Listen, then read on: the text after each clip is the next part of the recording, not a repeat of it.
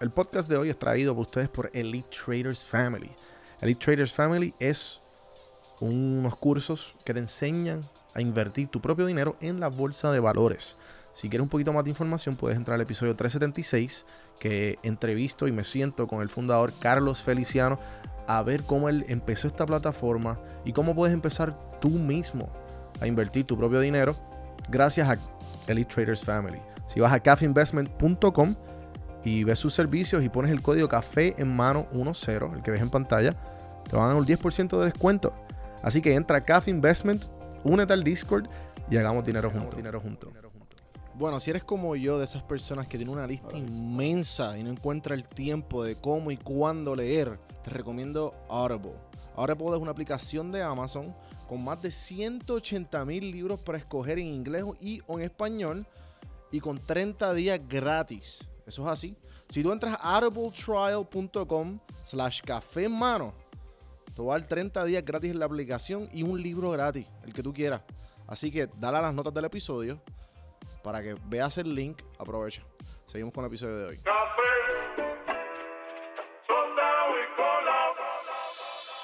Estás escuchando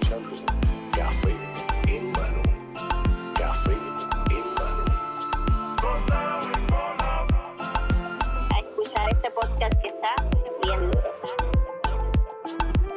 Saludos cafeteros, bienvenidos a otro episodio de Café en mano podcast. 3, 2. Roy. Uno. 3, 2, 1. Bienvenido a Café Hermano. Gracias. Ah, esto empezó ya oficialmente. Sí, ya, ya, ya empezó. Yo estaba con el micrófono abajo ahí. ¿eh?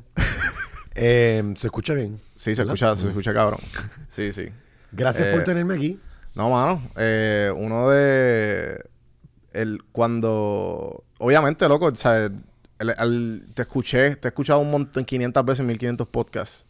So, es como que. Ah, qué cool tenerte. Porque cuando uno empieza, uno como que hace una, una lista en la mente y dice, ah, pues yo quiero tener este, este, este.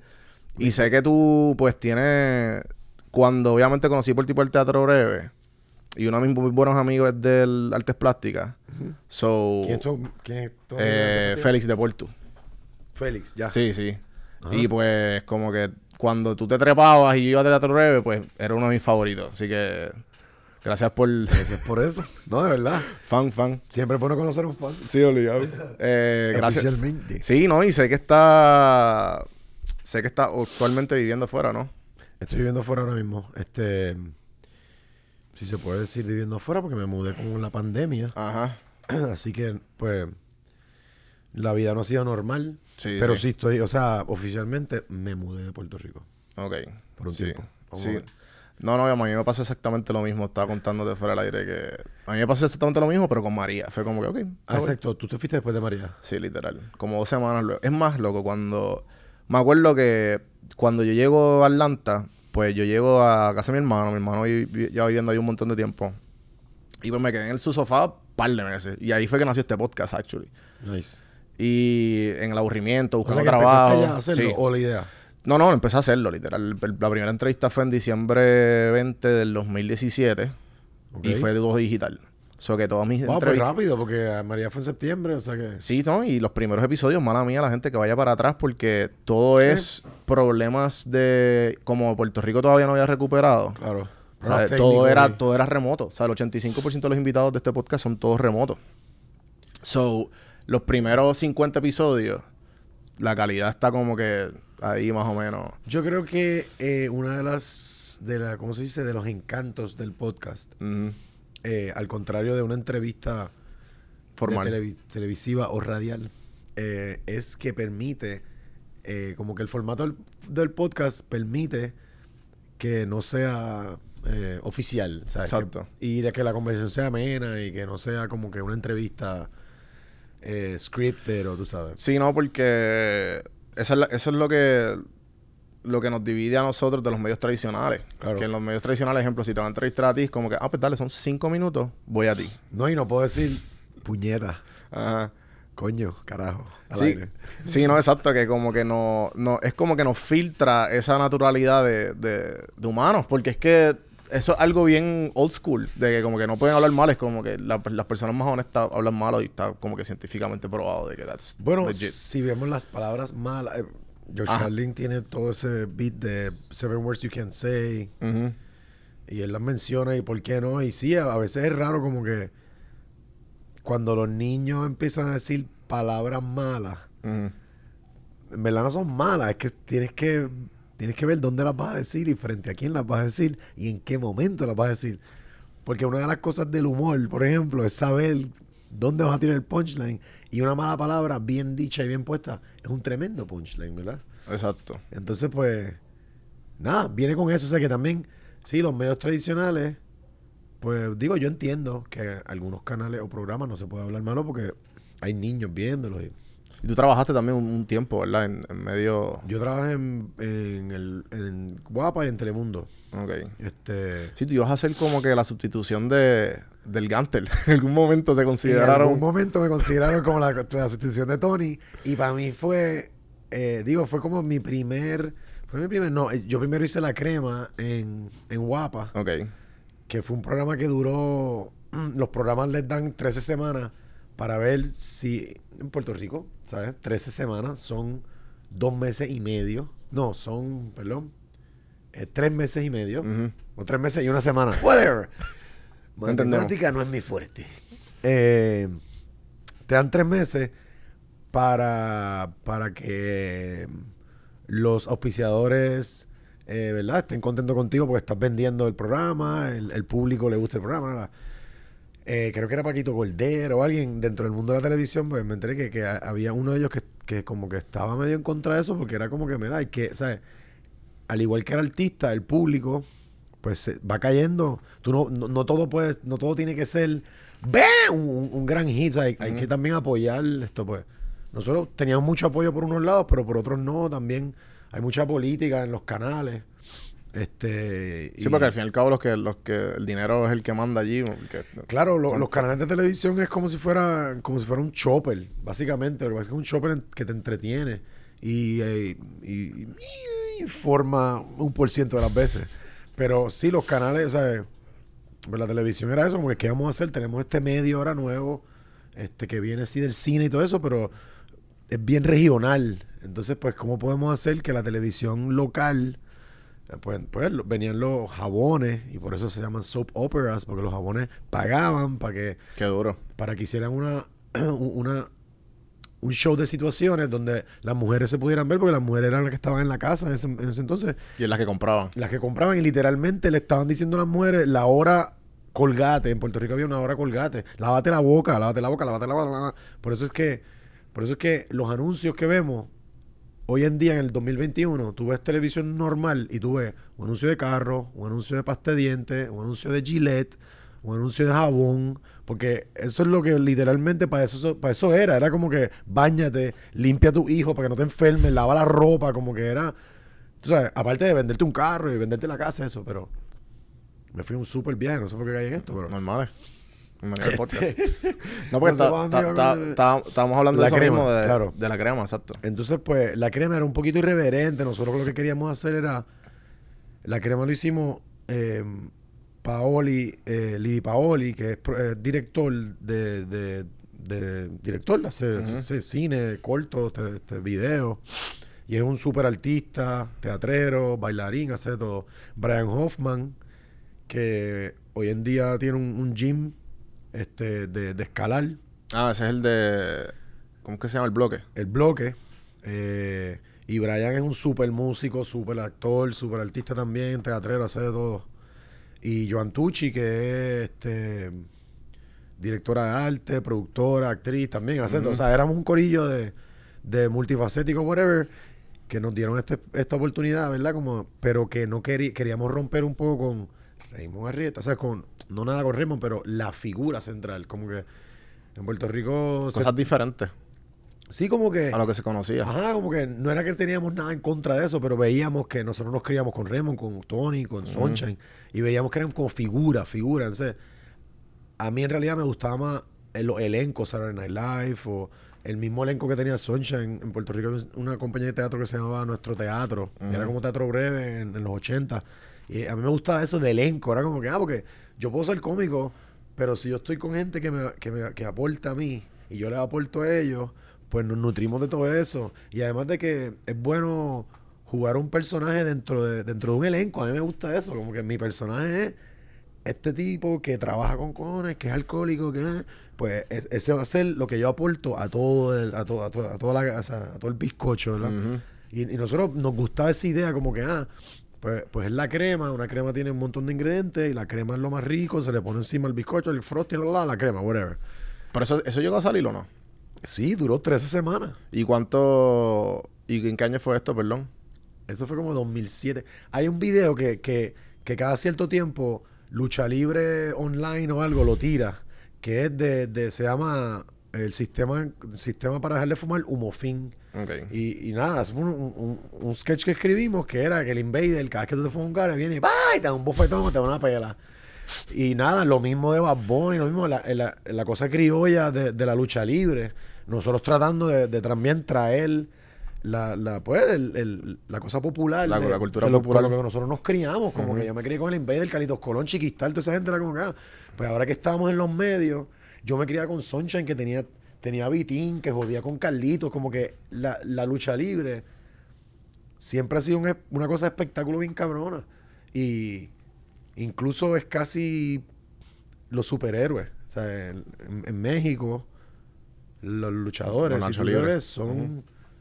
O sea, Superman está vestido de luchador libre. Ellos, ellos sacaron ese... Y los luchadores lo sacaron del circo, de los marabaristas que volaban. ¡Oh! O sea, viene, viene de, del espectáculo, pero también se mezcla un poco la lucha libre con, con, con, con la o sea, con la, la mentalidad de, del cómic, de los superhéroes, los buenos y los rudos.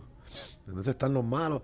Y, y es esa cosa invencible. Y, y sí, es de embuste, los cómics, es de embuste, pero invertimos mucho emoción y mucho tiempo en ellos. Porque las historias están cabronas. Y bueno, lo, lo mismo pasaba con la lucha libre. Nada, la cosa es que Sí, la, la histórica, la histórica batalla del bien y el mal. Claro. Todas las películas. Pero a todo juego, a juego. Porque la lucha libre, es, es- es- como los cómics, es, un juego. Por más dramático que lo queramos ver, y DC, y Marvel, ¡ué! y los fanboys. Pero en verdad es diversión. sabes. Pues nada, este programa, am, hay, yo creo que si se busca en YouTube, puedes ver la crema, la crema o en el tocino.com, que fue como un intento que no se pudo dar. Eh, Sunshine quería hacer como un YouTube Bori- versión boricua. boricua, ajá, como el tocino. Entonces que todo el mundo ahí, pa, pa, pa, pa, metiera. sabes, ¿Eso está activo contenido. ahora? Está activo, o sea, si lo puedes buscar, pero no, no se llevó a, a desarrollar a cabo por, Ujú. por el- yo no sé si el salitre o la humedad en Puerto Rico, como que. No sé qué pasa. No sé, no que- se dio. Ajá, no sé, co- co- un montón de cosas no se dan. Como que, no sé, ideas buenísimas, necesarias. Sí, yo me acuerdo también una idea bien buena que fue la primera vez que yo más o menos conocí el corillo de teatro breve o me introdujeron a ello, que fue Félix, que fue el, el lo de la agencia. ¿Te acuerdas de eso? Ah, no, ¿Tú estabas en eso o no? fue- sí, pero eso no era Teatro Breve, lo de la agencia fue. Pero salieron muchos de... ¿Sabes? Estaba Steven Rice, estabas tú, estaba no, bueno, de, Oyola. en ese momento, de te- Teatro Breve, éramos Tata y yo. Este, Esteban entra después, yo ya, o sea, Esteban era como de es una bichería, esa cosa de pertenecer y quién es de quién. Esteban era parte de Teatro Breve, en un momento colaboraba mucho con nosotros y estuvo en la casa, o sea, estuvo en Santurcia, estuvo en, en- en- en varias producciones. Pero yo, yo digo como que ah, Teatro Breve es tal porque para mí Teatro Breve era lo que hacíamos al principio un poco, que era como el formato de, del magazine de comedia, que era sketches, eh, improvisación, stand-up comedy, jodidas con el público, ¿verdad?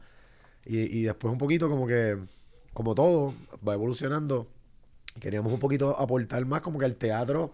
Eso era café teatro y queríamos hacer más como que vamos a aportar el teatro y la comedia y eso. Y empezamos a hacer pues obra, Ujú. comedia obviamente, y ahí sale pues la casa y... ¿Cuál fue la que tú mencionaste ahora?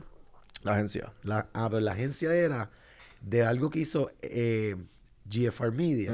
Exacto, exacto. Quería hacer lo mismo, que no se dio. Es que, eh, eh, no sé, podemos hablar, esto puede ser un podcast de, cuara- de cuatro horas, ¿por qué el tren urbano nunca se dio? ¿Por qué el tren liviano a Caguas nunca se dio? ¿Por qué Prisma nunca se dio? ¿Por qué en Puerto Rico, aparte de la corrupción, si quitamos la corrupción, que es como el 80% de por qué no se da, ese 20%, bueno, sí, si quita la corrupción en el 80%, ya lo, lo resolvimos. Pues eso fue, GFR quiso hacer algo así, yo no me acuerdo cómo se llamaba. También era como un, un YouTube, ¿cómo se llama eso? Un servidor como de... De videos y de y contenido. Y entonces ellos estaban cogiendo propuestas. De ahí sale Giovanni, Mm, Giovanni, los Giovanni Gram. los Giovanni Grammy y todo eso se hace popular ahí. De ahí sale esta chamaca, la... Diablo, ¿cómo se llamaba ella? Que era, era ella ya salió en Teatro Rey un par de veces, la Vampi. Ajá, ajá, La exacto. vampira. Sí, sí, sí. La Vampi sale de ahí. Y, y entonces la agencia sale de ahí, que es una idea, yo creo que de, de- de Tony Rodríguez, de Esteban, de Carlos, eh, Carlos Amber, este, Oyola, es Ujú. comunidad, María Coral. Ellos hacen esto, esto porque varios de ellos venían de agencias o habían trabajado en agencias de publicidad y con, con el formato de The Office y Parks and Recreation, como que hay una cámara que te está mirando. Hicieron ese formato y para mí, a mí me encantaba. A mí Sí, me sí, estaba bien encantaba. cool. Siento que en Pu- en Puerto Rico es bien populista. Entonces, si tú no tienes. Si tú sabes, si al. Si, a la- si al 90% de la población no le gusta, no lo podemos hacer. Porque en Puerto Rico no puede haber niches para un 20% de la población. Porque hay un 20% de la población que le gustaba la agencia, pero como no había reggaetón, ni culos, ni tetas, pues al 85% no le gustaban algo. Pues, hermano, es que no, no estamos vendiendo. Hay una cosa también, en Puerto Rico no hay, no hay gente. Somos 4 millones, 3.7. Entonces, pues antes tú tenías un canal, dos canales, y todo el mundo en Puerto Rico veía esos dos canales. Ah, pues tenemos audiencia con cojones. Cuando llega el cable de internet, ya pues, la gente que ve el 2, el 4 y el 11, normalmente son eh, tu papá y mi mamá, ¿entiendes? La gente mayor o Baby Boomers. baby boomer, entonces pierden demográfica y eso un poco nosotros veníamos después de la Comay, nosotros veníamos la Comay el lead de la Comay lo cogía TV ilegal, que era como una versión urbana de la crema. La crema era más como que bueno, era bastante urbano porque teníamos un de esto de graffiti, teníamos había una sección que se llama era graffiti, cogíamos grafiteros panas del de plástica, los panas. Ujú. Pues también teníamos un corillo cabrón. Y Vic, un corillo cabrón, o sea, un con, con de gente. Y los poníamos a hacer un graffiti por cuatro horas y después los piteábamos como a 30 segundos. Y era una, una sección de 30 segundos. Pero para grabar eso teníamos que sacar cuatro horas, coordinar, o sea que Sí, un hay una jodienda puta. en producción también, claro. Para 30 segundos de contenido en un, en un programa de 22 minutos. Era como que, fuck, ok, tenemos 30 segundos. ¿Qué vamos a hacer? ¿Qué vamos a hacer? Tú sabes. Entonces, había una cosa de lucha libre que era, habían tres rudos, que era Don Tierra, Luis Muñoz Blin Blin y Tecuan era, yo creo que Tecuan era Tecuan. Este, y era Hermes Ayala, Tecuan, el rapero, y Jerry, este, ¿cuál es el nombre de Jerry? Carajo, se me olvidó. Y hay Flow.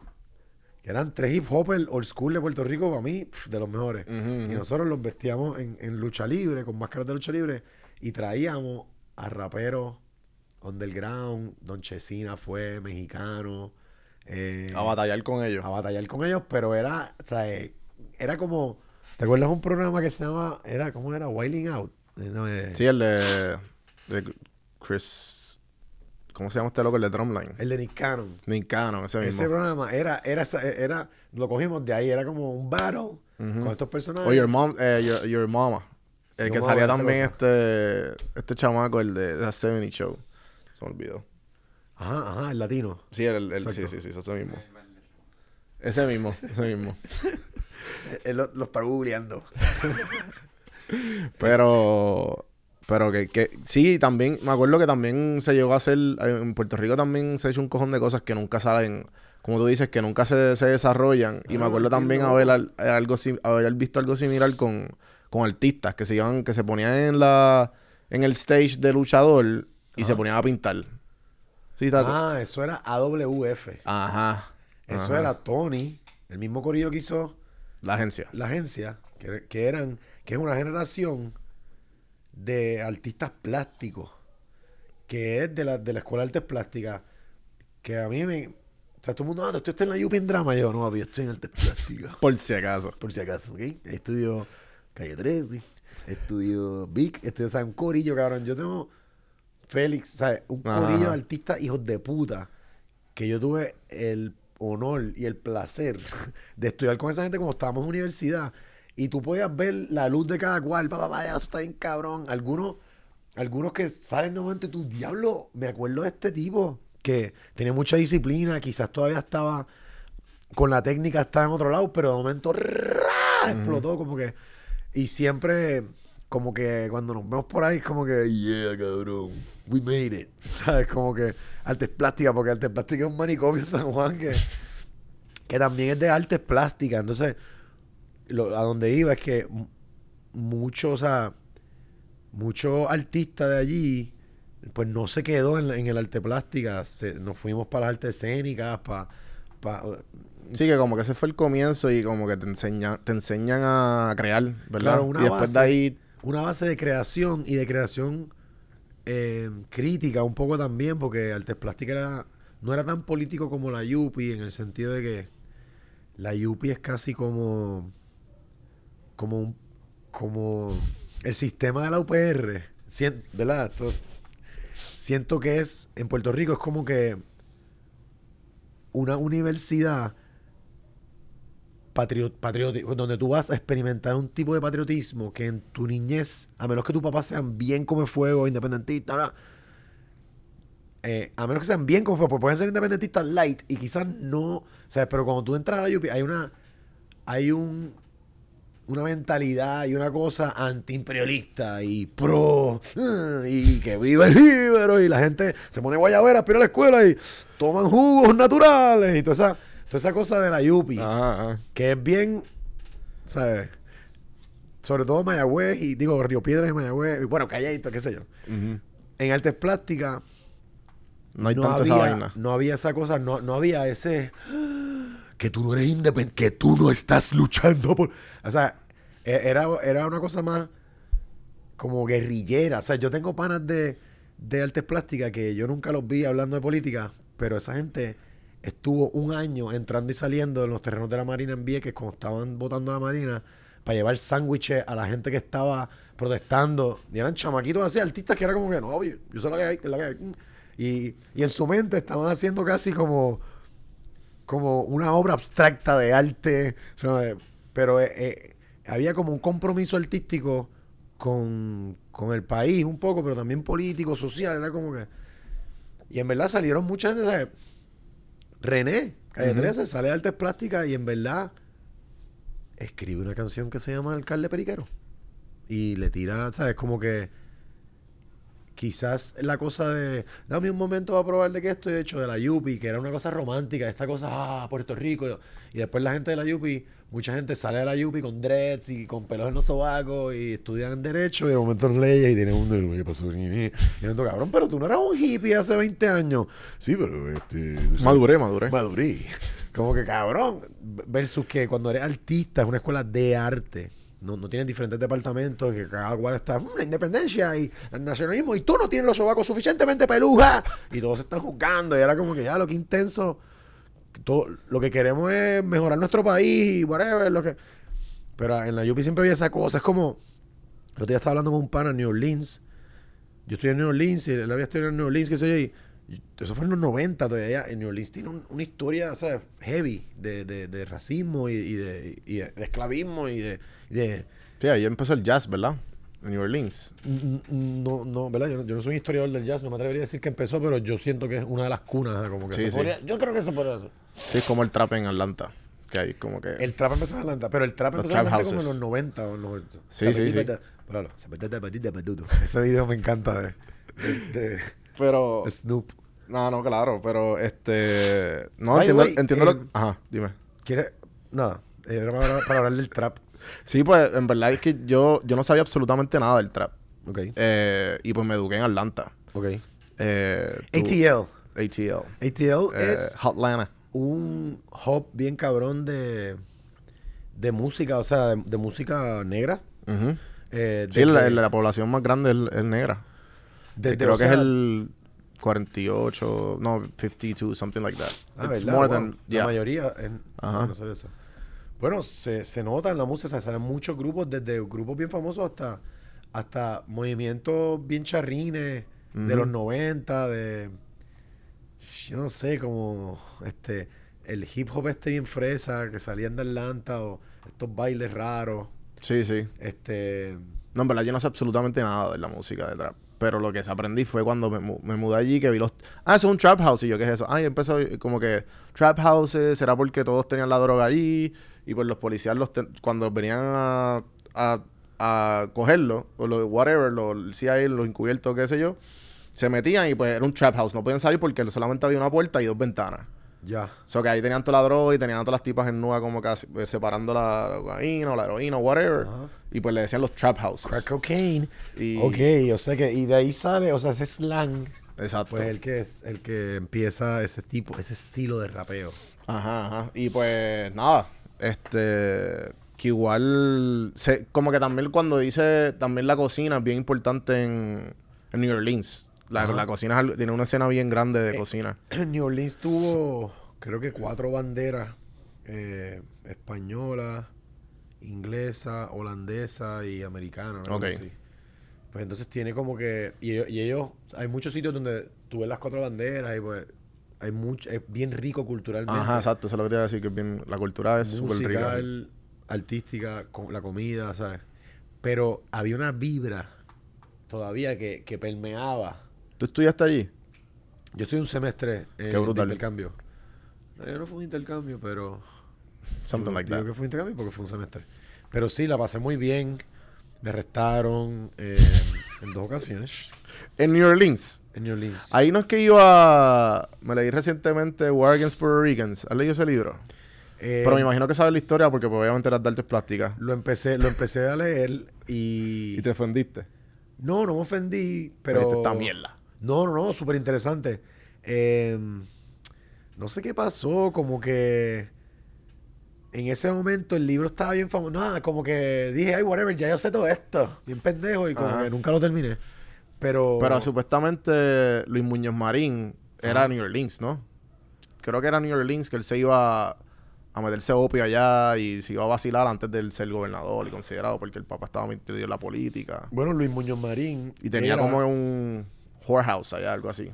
Luis Muñoz Marín. Para poner, porque la gente también hay que poner la historia en perspectiva. Este, el papá de Luis Muñoz Marín, Luis Muñoz Rivera, Mm. que tiene un parque en San Juan, era un caballo, ¿verdad? Era un, literalmente un caballote. Este, literario, un brain, bien cabrón. Eh, tenía dinero. Luisito, era su hijo. Eh, podemos decir, podemos, podríamos, ¿verdad? Podríamos compararlo con un Pedro Rosselló padre y un Ricky Rosselló hijo, un Ricardo Rosselló. Podríamos compararlo. Yo sé que mucha gente que va a estar viendo esto se va a quemar, se le va a explotar la cabeza tú de Andrés, el Muñoz Marín. eh". Pero básicamente era un rich boy como Ricky. Hay historias de Ricky que pisó un tinglar con un Fortrack, que lo cogieron capeando en la pared en Luquillo y este que atropelló y mató a una mamá y un niño, ¿verdad? Y Ujú. esas son leyendas urbanas que todo el mundo sabe que pasaron, ah, cómo pasaron, ah. y llegó a ser gobernador de Puerto Rico. Y en los libros de historia de aquí a 100 años van a hablar de Ricardo Rosselló como ciertas cosas y que lo votaran. Pero si lo ponemos en historia, yo que, que, que estudio personajes, ah, deja ver quién era Luis Muñoz Marín como un personaje. Pues era el hijo de este político, ¿no? Era un rich kid. Que sí, la gente, bueno, tú sabes que Luis Muñoz Marín fuma obvio. Probablemente, probablemente hizo algo como los humanos. O sea, no me. eh, A mí, a mí, como que Martin Luther King tenía un problema con las mujeres. Sí, exacto. Eh, Era un mujeriego. era un mujeriego, tenía un sexólogo. Ok. Eh, qué sé yo. eh, ¿Sabes? Como que después que, no sé, Martin Luther King mataba gente y las escondía en su casa. Yo no tengo problema con que todo el mundo, nadie es perfecto. Todo el mundo se va a meter algo, todo el mundo va a tener unos vicios. No le quita, no le quita que Martin Luther King fue un gran hombre, que Luis Muñoz Marín hizo cosas muy, muy buenas y muy malas también, whatever. Eso es, ese es el debate puertorriqueño. Por si acaso, gente. Por si acaso, eso lo podemos debatir otro esto. Eh, porque también eso es algo como que yo siento que si tú no estás hablando de Hitler, pues cada persona, por más mala que haya sido, digo, de Giles, de Polpota, hay cierta gente que es bien mala. Pero Luis Muñoz Marín no fue un dictador tampoco. O sea que hay cosas que tú puedes decir, mira, eso Tú sabes, quizás sí vas para la Yupi, no, no puedes tener de comer. No, estoy jodiendo la gente de la Yupi.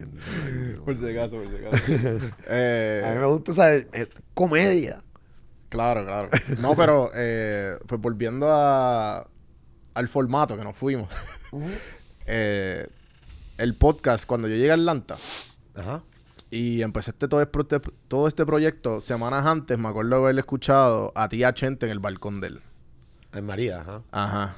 Que literal que yo creo que no había luz en Puerto Rico. O sea, yo, Fíjate, como yo había llegado... No, no había luz. Eso No había fue- nada, no eso fue nada. como semana y media después de María. Ajá. No, mentira. No, mentira. Eso fue como un mes después de María. Exacto. Y pues ya yo estaba en Atlanta. Yo llegué en la ter- tercera semana de María. de- después de María, Atlanta. So que yo todavía como no podía hablar con nadie. Porque todo, ¿sabes? Era como que pues estoy en la montaña de casa. eh, buscando señal. Y pues ya mismo, ya mismo tengo que bajar Sí. para cargar los celulares. Tú sabes, toda esa, on- toda esa onda. Y me acuerdo que Chente sacó un episodio después de... El único. El que había sacado un episodio. Y yo como que la única manera que yo dije cómo están las cosas en Santurce y la vida de ustedes fue como que, ah, ok, esto toque, toque, toque base. Claro. Que en E- verdad ese- episodio específicamente, que también ustedes hablaron del papelón que pasó con, Con con, Yulín. Ese episodio, eh, yo creo que ese podcast no nos cambió. Bueno, yo no, yo no puedo hablar por Chente, pero yo creo que fue un pivotal en, en la vida de Chente y en mi vida. En verdad. Este, No sabía. Bueno, porque a- en mi caso, por Ah, lo de porque Yulín, pasó lo de Yulín, exacto. En mi caso, Sí, por sí, lo de sí, Yulín, fue. Por la foto icónica de tú como que en Ajá. el kayak. Exacto. Yo diría que fue un poco hasta más negativo que positivo lo de Yulín. Ajá. También tiene que ver como uno lo coja y todas esas mierdas, ¿viste? Como que, cómo tú vas a correr esa ola y, ah, yo pude haber hecho, eh, tú sabes, eh, el show de comedia aquí con mi kayak. Ajá. El show de comedia vuelve mm, con mi kayak hasta el agua con el cuello, que sea, con el agua hasta el cuello, como que... Sold out todo. Ajá, sold out. ¡Eh! Yulín, búscame en el kayak. Es su tercera función. Como que le pude haber sacado. Y en retrospectiva, ¿por qué no lo hice? Estaba en pelado, verdad. ¿eh? Pero en mi, en mi mente de keeping it real. Como que eso no, era como que no, you, dude, you gotta keep it real, you know. Yulín, la la, como que es un aprendizaje de keep, keep it real, es una bichería, básicamente. Después que tú no estés haciendo daño a nadie, hazlo. Fuck it, cabrón. Keeping it real. Fuck that shit. Sí, porque yo creo que eso es como que algo bien filosófico de... Digo, hay una no, o sea, es como bien de... O sea, lo- usualmente la gente que estudia en la UPI o en artes plásticas son como que, no, no, yo no puedo hacer eso. Yo no Eh, puedo hacer exacto, eso. Hay, hay una, hay un, o sea, Eso como de- artista, ¿verdad? Ajá. Y tú, y tú, No puedo, yo I can't sold out, I can't- no puedo vender. eso es algo que cada artista escoge. Este. Y, y, y como el arte es bien subjetiva, porque esto es algo que yo siento, que yo vivo, que yo. Y que yo estoy tratando de manifestar para que la gente pueda interpretarlo y pueda verlo y pueda tratar de entender lo que yo quiero decir, la verdad. Pues dentro de todo ese proceso hay un proceso de.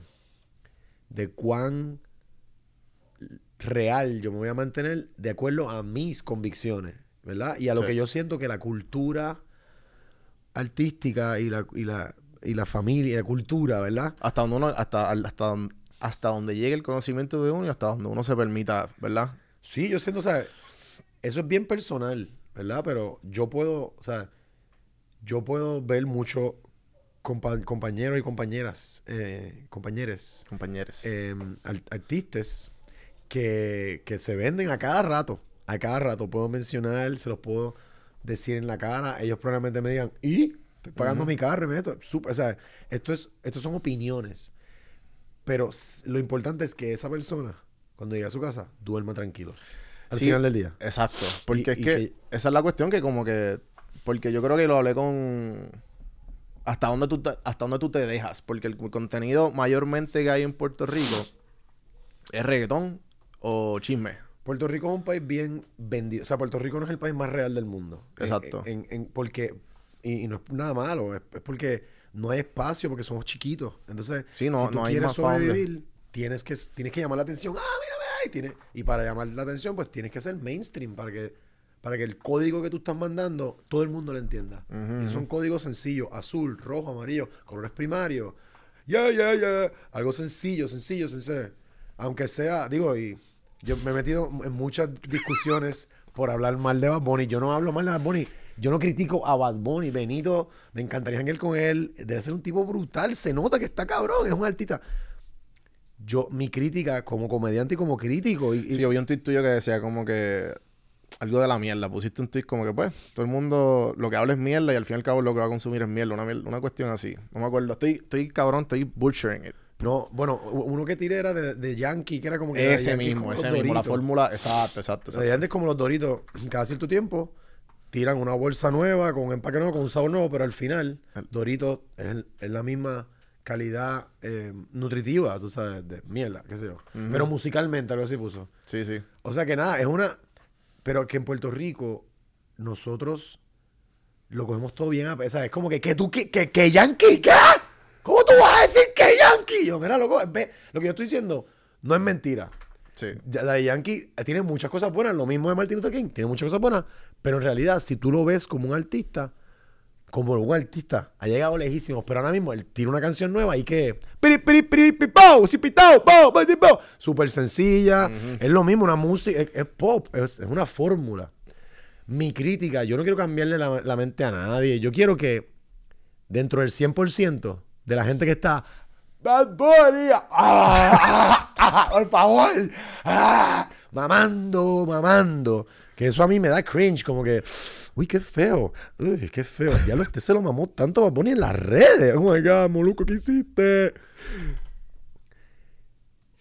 Si hay un por ciento de gente que se siente como yo, un por ciento, si hay un chamaquito de 12 años que está, lo que mamadera tienen los boricos con Bad Bunny, y ve el tweet mío de mamabicho que, que, que tengo dos seguidores, que se joda, porque también la gente, tú no eres famoso con Bad Bunny, pero es que no- yo no estoy diciendo eso, yo soy un pendejo que estoy diciendo, mira, loco, I'm calling out the bullshit, como que, como mismo en los 80, Madonna, la gente decía lo mismo de Michael Jackson y Madonna. Sí, son grandes artistas, pero Michael Jackson es un artista pop. Ajá. Entonces, como que nada. yo- ha- hay una cosa también de. de- hay, una, hay, hay algo bien lamentable en lo que está pasando en la cultura popular ho- hoy en día, ¿verdad? Cuando. Hablando del jazz y hablando de músicas que se inventaban artistas y, y músicos y gente que estaba comunicando cosas, ¿verdad? En un momento, como en los cuarenta y pico, cincuenta, que el, el epítome de esto es Elvis Presley, Mm. empezó lo que se llama la música pop, la música popular, que es coger elementos que todo el mundo puede entender, ¿verdad? Y que son fáciles de, de digerir y fáciles de mercadear, de empacar y de vender, ¿verdad? De consumir. Por ahí sigue McDonald's, por ahí sigue todo lo que es empacable y consumible. Pues eso era como que siempre ha sido grande. Elvis Presley, los Beatles, todas estas cosas. Bueno, los Beatles es otra cosa, perdón. Pero, y Elvis Presley es. un- yo amo a Elvis pero hay que aceptar cuando tú oyes otra gente que no es tan famosa que dice, ah, diablo, mira, este, este tipo era un caballo en guitarra. O esto, eh, eh, esta, esta gente que no eran blancos, eran negros y nadie les hacía caso. Mira lo que hacían, diablo, y nadie los escuchó. Pues entonces, a mí, a mí, como artista, me gusta más eso. Yo no sé por qué, yo me disfruto más eso. Elvis Presley me encanta, pero es como que, pero es que en la tercera canción de Elvis Presley, ya, ya, ¿qué tú haces? ¿Qué tú estás haciendo? ¿Qué es esto? Versus que los otros tipos estaban. Y yo, ok, el tipo está trabajando, trabajando ahí. eh, eh. Yo eso lo identifiqué como mejor. Para mí. A mí me gusta Claro. más. En mi crecimiento, sentía que la gente que yo encontraba que estaba cool odiaban a Michael Jackson, pero por estas razones. No era como que está cool odiarlo, era como que, bueno, porque si te pones a ver, todo es manufacturado, ¿va? versus mira estas bandas. Y me enseñaban cosas que yo, diablo, eso está bien cabrón. Ese tipo se hace con las manos. Y yo, y Michael Jackson toca un instrumento, ¿no? Michael Jackson lo que está haciendo es, que está súper cabrón. Pero, pero, ¿por qué hay que ponerlo acá arriba? Porque es mercadial, y te lo metieron por ojo, y boca, y Michael Jackson está acá arriba. Entonces tiene un montón de artistas acá abajo ahí, por favor, por favor. Pero antes, cuando estaba Michael Jackson, había punk, había rock, había salsa, merengue, bachata, todo. Ahora mismo, tú vas a cualquier sitio y escuchas Bad Bunny, Anuel, ¿Entiendes? Ya, los la misma gente tú le dices, di- dime, dime un grupo que no sea trap. Dime un grupo que no sea trap. Y es música popular.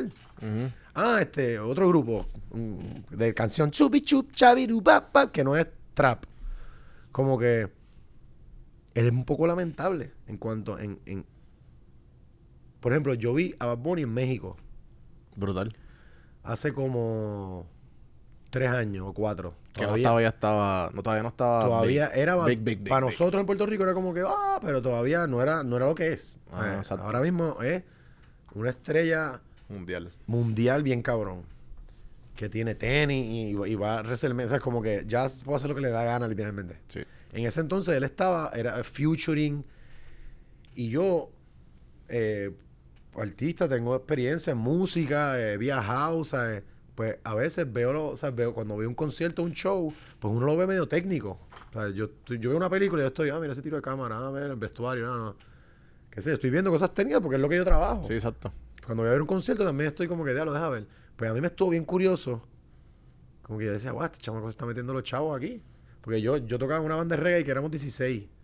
Y, y pues hay que repartir la torta entre 16. Este, y a veces hay invitados y mierda. No te estoy viendo estos números.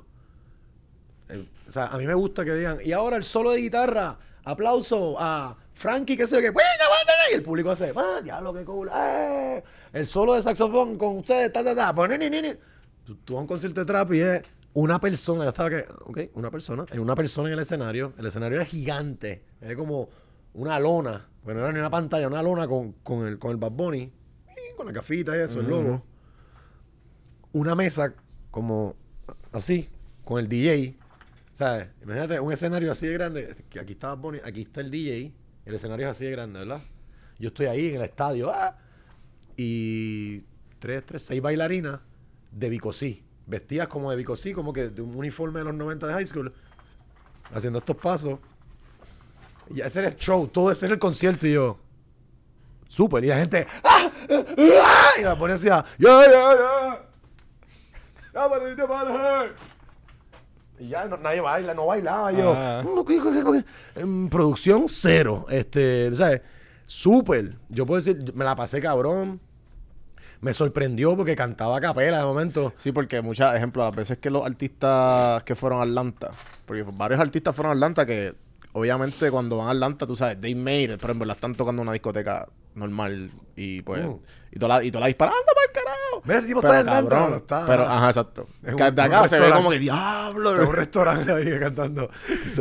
Y, y pues, cabrón, me acuerdo ver par de, par de artistas de reggaetón y trap de ahora. Ellos no cantaban. Ellos lo que hacían era... O sea, ellos can- Ah. gritaban encima de la, de la canción. Ah.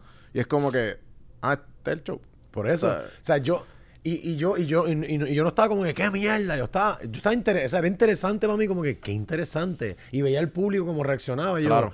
bueno, yo vengo de, de- de- No quiero decir, ¿sabes? Porque ahora también es esta cosa de como de cult, eh, generation clashes. Es como que, mano, cabrón, la, la- las contraculturas es un movimiento que, que- que sigue, tú sabes. Y, y tú criticar el mainstream de tu cultura, para mí es bien saludable. Porque el mainstream de la cultura son lo, lo- lo alimentan los grandes intereses. Mira, queremos hacer esto y queremos poner este esto. Porque... Pues, hermano, también la gente que no está en el mainstream normalmente es porque tienen crítica a cosas o, o puntos de vista un poquito más, más coloridos. Sí, yo leí, yo leí, no me acuerdo dónde. Yo creo que fue un tweet o fue un Reddit. No me acuerdo. El punto es que alguien se estaba quejando. Tenía como un- un- una mini crítica sobre la cultura popular. Entonces alguien le comenta abajo y le dice como que... Ah, pues lo que sucede es que tienes tan, tal edad. No has llegado los early 30s, whatever. Poco a poco, mientras vas creciendo y mientras vas madurando, te vas dando cuenta que el pop culture se empieza a escuchar un poco más raro para ti. Claro. Y pues poco a poco, mientras vas creciendo, te vas dando cuenta que you're not, o sea, tú no eres el target. El target es pues las masas que pues, obviamente son de, que, de, de 18 a 35, whatever. Y mientras vas creciendo, pues te, te vas alejando un poco más de lo que están diciendo porque... Pero e- ese es, es un, es un o sea, ese punto, yo, yo no, cuando yo tuiteo, cuando yo digo algo, yo no estoy tirándole a los jóvenes. A mí no me importa lo que hacen los jóvenes porque yo no soy joven. No, claro, estoy hablando del punto de vista No, de no, ese pero, pero, pero yo, yo, o sea, como artista, porque también la gente, Porque a mí me han tirado los chamaguitos, mira tú, güey. Yo, mira cabrón, yo llevo 25 años de mi vida jodido, jodido, en un, en, en un restaurante, haciendo comedia para dos personas, sí, teatro, pero lo- los artistas, yo, ¿sabes?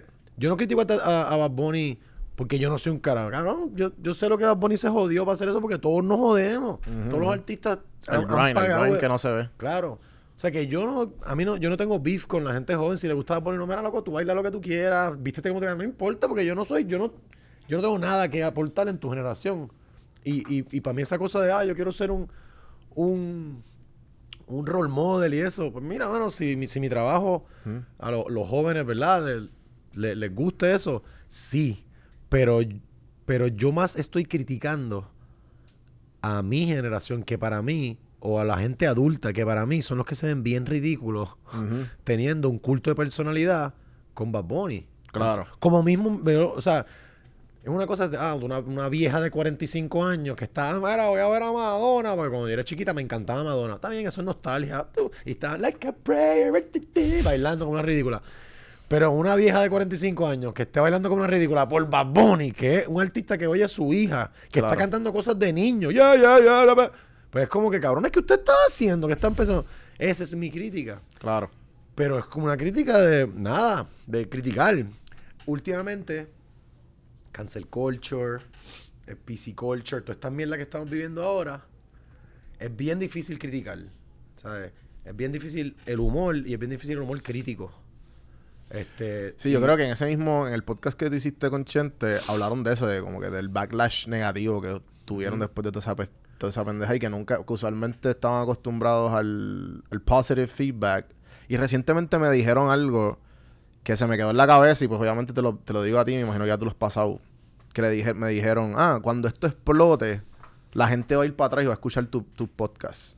Y yo como que, ajá, so, como que so, pero todo el feedback que he recibido es positivo. He tenido feedback negativo, pero es bien bajo. Que cuando recibe el feedback negativo, obviamente es otro, es otro vibe. Que es más fácil Mira. pichar como, no sé, ¿entiendes lo que te, más o menos? Yo siempre es, yo siempre he gozado de, de que yo soy cute y buena gente. ¿verdad? Y, y, y en mi comedia, yo uso eso como a mi favor. Ujú. Hola, ¿cómo están? ¿Todo bien? Yo soy Roy.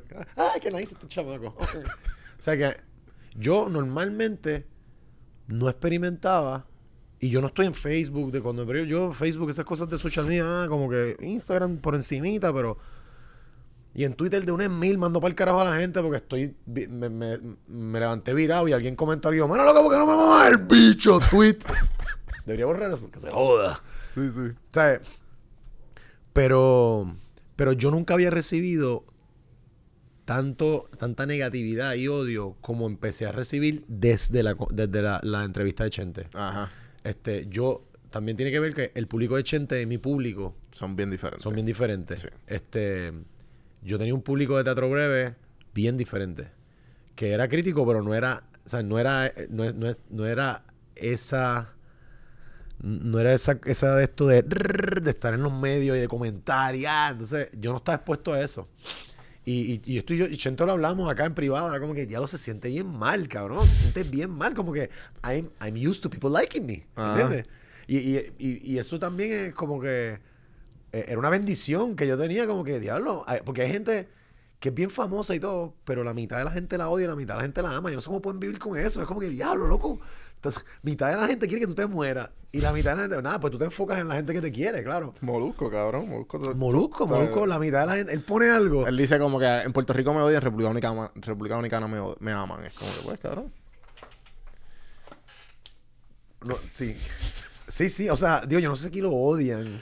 No lo odian, pero tú sabes, no- obviamente también aquí hay un montón de gente que lo ama. Claro. Y, en verdad, props to him porque el hate culture de él es real. O sea, de Molusco. Como que hay, hay un corillo Sí. bien grande que, que tú ves en las redes como que, ay, este cabrón, maldita sea. Y hay otro corillo que como que, anda para el carajo, estás bien duro.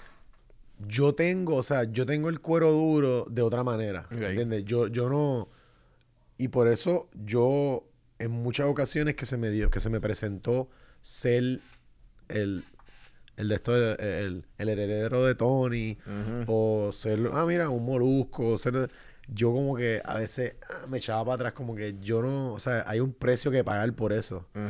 Y, y, y la gente normalmente ve lo positivo. Ya, eres mejor amigo de Rafi Pina, vas para la lancha con Bad Bunny y todas estas Pero yo no sé, ¿sabes? Yo no sé si Molusco a veces en la noche se da un pincho de más y se empieza a, a pensar en todas estas mierdas y de momento llora solo en la almohada porque la gente me odia. O sea, yo no sé, ¿entiendes? Yo no Sí, sé. sí. Porque lo que, lo que vemos es que es que él aguanta presión y le dicen con los tetón y el mera, y se tripea el mismo. Ajá. Y eso está cabrón. Es como que, bueno, este tipo tiene. Nada, estás haciendo chavo. Al final del día, si estás haciendo suficientemente chavo, You don't give a shit. se te pone el cuero bien duro, no te importa. Ahora, ahí es que empieza a entrar lo de how, how real are you gonna keep it, ¿entiendes? Exacto. Pero, pero al final del día te digo, si tú duermes tranquilo, normalmente la gente que está en posiciones bien mainstream, bien status quo, que tienen que, que no, que no pueden, o sea, yo en, mi- en mis redes, yo pierdo seguidores con cojones porque yo me encabrono con, con el gobierno y me encabrono. Nieta, Ricky Rosselló es un mamabicho y todos los PNPs que me siguen dicen, "A este tipo no es tan cómico nada, un follow, un follow, un follow. ¿Verdad? Si yo fuera bien mainstream, yo estaría, bueno, bueno, lo que está pasando en el gobierno es algo eh, muy eh, lamentable, pero vamos a seguir ahora. Y me quedo por encima y eso está súper bien. Ajá, ajá. Porque es mi trabajo, ¿verdad? Yo no quiero. Pero yo, mi carácter no es así, ¿entiendes? Como que. Por eso digo que keeping it real es bien, bien personal. Y, y también, si te importa lo que, otros, lo que los otros piensen, porque también hay gente. A, a mí, yo tengo como cuatro personas en mi vida que yo. Que a mí me importa lo que ellos piensen, si en verdad I'm keeping it real. Porque yo sé que son gente íntegra, bien cabrón, que, que entienden lo que es, lo que yo quiero hacer con el arte o con, o con lo... Y, y como que si esa gente me dice, ya lo cabrón, te, te vendiste o algo, es como que, fuck, pero dime cómo, ah, ah", o mira, me vendí porque me pagaron. O sea, yo siempre decía, siempre lo digo, yo me vendo, es que me tienen que pagar. A, yo, a mí me llamaban, yo hacía un montón de anuncios de chamaco. Y yo empecé como que a ver, ok, espérate, ¿qué yo quiero? Porque tú te das cuenta que las marcas están usando tu credibilidad y tu amabilidad y tu talento para vender. Entonces yo decía, espérate, pues, yo soy un pendejo, pero, bueno, pero si me cogieron para anuncios es porque estoy vendiendo esa marca. Y entonces empecé a decir, bueno, pues, ¿qué marca yo no quiero vender? Yo, por ejemplo, yo no comía McDonald's. A mí me llamaban por un anuncio de McDonald's y yo, "Mm, yo no como McDonald's, yo era vegetariano, era como que mi vida es todo lo contrario a esto. Y esto es algo que tú como artista tienes que, como todo, si tú eres abogado y tú, y tú eres de Ciales y te creaste en una finca, de momento eres abogado para una, grande, para una gran corporación que lo que hace es comprar fincas y convertirlas en inversiones, probablemente toda tu familia y todos los jíbaros de tu campo van a decir, tú eres un cabrón, te vendiste. Porque tú sabes lo que es vivir en Ciales y amar la tierra y, y luchar contra esa gente. O sea, hay, hay cosas que son bien blanco y negro de que te vendiste, ¿entiendes? Ahora, si un día McDonald's me decía, a mí me pagaban, qué sé yo, 1.500 pesos por principal, y eso me lo pagaba Pan Pepín o McDonald's, y yo decía, bueno, pues McDonald's te das para el carajo, yo no voy a hacer un anuncio de McDonald's, yo hago un anuncio de Pan Pepín porque yo como Pan Pepín, es puertorriqueño, la, la, la. Si McDonald's me llega a decir, te doy 5 mil pesos porque muerdas ese hamburger y le diga, ¡qué rico!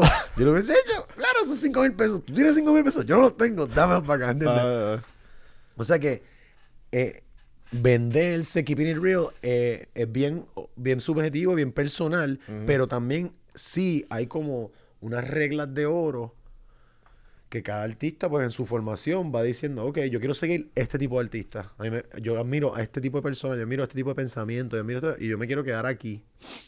Y, y- y, pues, mientras, poco. mientras más real tú te quedes, pues más, más pequeñito es el triángulo, mientras, mientras más puedas decir, ok, y comprometa ciertas cosas, y lo haga a medida que tú te sientas bien contigo mismo. Para el carajo lo que la gente piense. A menos que tú no estés matando niños en la televisión, te estés haciendo algo malo, pero, ¿entiendes? Whatever, si quieres hacer anuncios de lo que tengas, como que...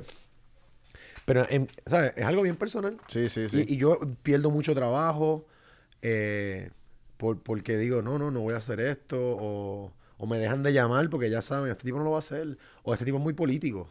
¿sabes? Yo, yo he aprendido después como que "Ugh, quizás me debió haber callado la boca en esto. como que Pero yo qué sé yo, yo pensaba, bueno, Silverio Pérez es bien político y Soncha es bien político. ¿Por qué no puedo ser político?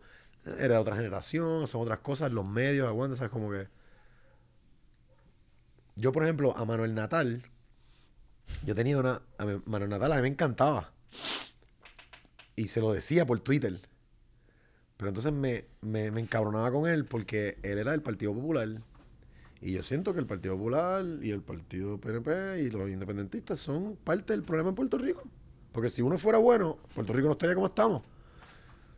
¿Verdad? Pero Manuel Natal está, estaba en el Partido Popular y yo, Manuel, y se lo ponía y él peleaba conmigo. Roy, qué, lástima que era. No nos conocíamos. Y, y yo tratando de tener.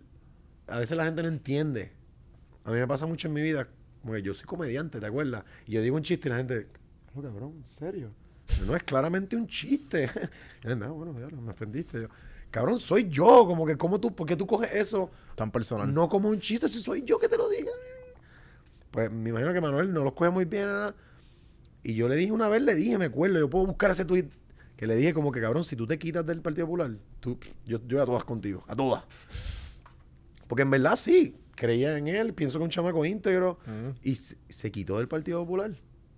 Me demostró a mí y a mucha gente que es real en ese sentido. Él puso la- las de esto en la balanza y vio y dijo, mano, quizás sí, quizás, quizás yo tengo estos ideales, pero esta organización de la pava roja y eso es parte de una fórmula perdedora y él dijo, pues me voy a ir y, y mira, ganó San Juan, le robaron las elecciones, pero el tipo era alcalde de San Juan. ¿Quién carajo es Miguel Romero? ¿Quién carajo es Miguel Romero? ¿De dónde puñeta sale Miguel Romero? ¿Quién carajo es el alcalde de San Juan, Miguel Romero? ¿Quién carajo es? Salió de la nada. De la nada, ¿quién puñeta es ese cabrón? Ah, ¿Quién es Miguel Romero? ¿Tú sabes? Nadie sabe. Se robaron. San Juanero que me escuchas. El Partido Popular, el partido, el, perdón, el PNPPD, específicamente el PNP, se roba las elecciones. Se roba las elecciones. Yo pensaba, yo estaba tan encabronado con el puertorriqueño porque yo decía, yo no puedo creer que después de Rosselló Padre, después de Fortuño, después de Ricky, todavía ganan los PNP. Y decía, es que no puedo creer. ¿Sabes qué? ¡Se roban las putas elecciones! No importa, no, que si la izquierda y, y se divide y Lúgaro, no importa. Se roban las putas elecciones. Ya. Voy a tomar un poco de agua, como si tomara café. Está cabrón, en verdad. Y, y Está cabrón. Parte, parte de ese encojonamiento es porque te fuiste. Sí. Eh, sí, como que mm, dentro de nada, el ego, la fama, el trabajo, el dinero, las relaciones, las drogas, eh, me quemé. Puerto Rico pequeño, bien conservador. Si estás en, si eres artista es más pequeño todavía. Si eres un artista medio izquierdo, eres más pequeño todavía. Si eres teatrero, más pequeño, ¿sabes? En Puerto Rico no hay off Broadway, no hay off off Bellas Artes, no hay. ¿Sabes? Si tú, y yo traté, yo estuve en Guapa, estuve en No Te Duermas, hacía obras con, de teatro comercial con, con- con los actores comerciales. este, y seguía bajando, bajando, bajando, bajando porque soy under. Me gusta lo under, me gusta la escena under, me gusta... También, también tú fuiste, tú eres empresario, tú fuiste empresario, o sea, tú tuviste un negocio. Traté también de tener un negocio, de un negocio donde pudiera ayudar a, a la industria de agricultura. O sea, Sí. no ayudar, porque. Pero un, un, un hub más para que la, la agricultura pudiera, ¿verdad? Venderse. Mira, yo trabajo en, en- en- en los restaurantes y, en- y en servicio mucho, tie- ¿sabes? mucho tiempo porque soy, soy actor. un cliché, soy mesero. pero, pero me gusta el servicio porque lo que yo hago es servirle a la gente comedia, pues le servía comida Exacto. con comedia. Y nada, y sí, como que frustra, frustra, frustra porque el salitre o algo que hay en Puerto Rico es raro. Es raro. Es bien, no te puedo decir, hay mucha gente que tiene éxito. ¿Entiendes? Tampoco es como que, mira, nadie le va bien. ¿sabes? Mucha gente que tiene éxito y, y, y no es muy difícil tener éxito. Tú levántate temprano, Sí, sí, responsable, este, queda bien. Cuando hablé con Oyola, que hice la- el podcast online, cuando estaba en Atlanta y lo estaba en recién, lleva un par de meses en California. Él dijo en una que en Puerto Rico está el efecto pecera. Que es como que, pues, te- en un momento llevas nadando y te, te das contra el cristal. Porque Yo piensas decía- que es más grande, pero en verdad no lo es. Pues yo le decía a la gente que es el efecto techo. Como que tú estás, tú subes. Ah, estoy haciendo anuncios, voy para la televisión. Ok, no, ya se me estoy en la televisión. y no, no soy elenco y ya no soy Ramón Arrieta, llegué hasta ahí. Si no me quiero convertir en molusco, o sea, en un personaje con molusco de hacer radio y esto y eso, pues hasta llegué. ¿Qué más, qué más hay? Ok, teatro, teatro breve, bla, bla, bla. ¿qué más hay? No hay circos, no hay, sí, hay circo, pero, ¿sabes? ¿Entiendes? Como que llegas a un punto que ya no puedes ganar más, no puedes. Entonces, pues te tienes que ir. Como Sí. que, también es normal, es una isla pequeña, es como si fuera un pueblo pequeño, una ciudad pequeña, un gran país, pues, pero nosotros estamos en medio del mar. Y tenemos complejos de un montón de cosas de nosotros somos colonizados y no puedo paso, y no puedo hacer nada. Dame dos, una con un chichadito. Ay, cabrón, es tan difícil vivir en una colonia. Ah, mañana trabajamos. ¿Por qué? Ay, mierda, los americanos nos tienen tan jodidos, cabrón. Yes, yes, no, no, come here, yes, ok. Como que cabrón, vamos a decidirnos, no entiendo, ¿sabes? Yo, Tan fucking real. Y, y es tan fácil, a veces como que yo tengo 44 años. Por eso. Y yo llevo, no sé, veintipico años, 30, whatever, guiando. Y desde que yo guío, en Puerto Rico se guía mal. O em, en Puerto Rico la gente no, no paga los tickets o no paga. O sea, es como que nosotros nunca, o sea, no mejoramos como país, no mejoramos como, como grupo de gente. El otro día alguien se parqueó mal, cogió dos parking. Tomé la foto, Cook of the Day, y lo puse en mi story. Y una amiga me comentó, bendito es que a veces es como que la gente es inconsciente, bendito, bendito. Y yo, la inconsciencia no es una excusa. La inconsciencia no es excusa. La ignorancia no es excusa. Eh, mira, me paró un guardia. Y los, todos los boricuas, ¿qué pasó? Ay, yo no sabía. Yo no sabía. Pues, sí. pues toma el ticket. Pero tú es un cabrón, guardia, porque estás diciendo a mí que yo no sabía. Mira, cabrón, tú eres adulto. Vives en un... Ajá, como que... Pero no... El día que nosotros... di- que, que, nos digamos, sí, loco, me comí la luz, dame el ticket. Sí, clávame, cabrón, sí, es culpa mía, es responsabilidad mía. Como que... Ese día va a ser la responsabilidad... No sé, cabrón, yo, es que yo no... Yo no te puedo decir... Esto es lo malo de Puerto Rico. Yo me fui por esto. Yo me fui porque... Hay una presión que te montas en el carro por la mañana, mm, prende la luz. Se comieron la luz. Llegaste tarde y no había llegado. Mm. Fuiste a Hacienda. No, caballero, el cheque no ha llegado. Mm. Y es como que, cabrón, me voy. Nada funciona. Nada funciona. Y es bien. Pues, mucha gente, que era como yo pensaba, te fuiste. Jódete. Porque, Sí. porque nosotros es esa cosa de que si se fui, yo lo sentí.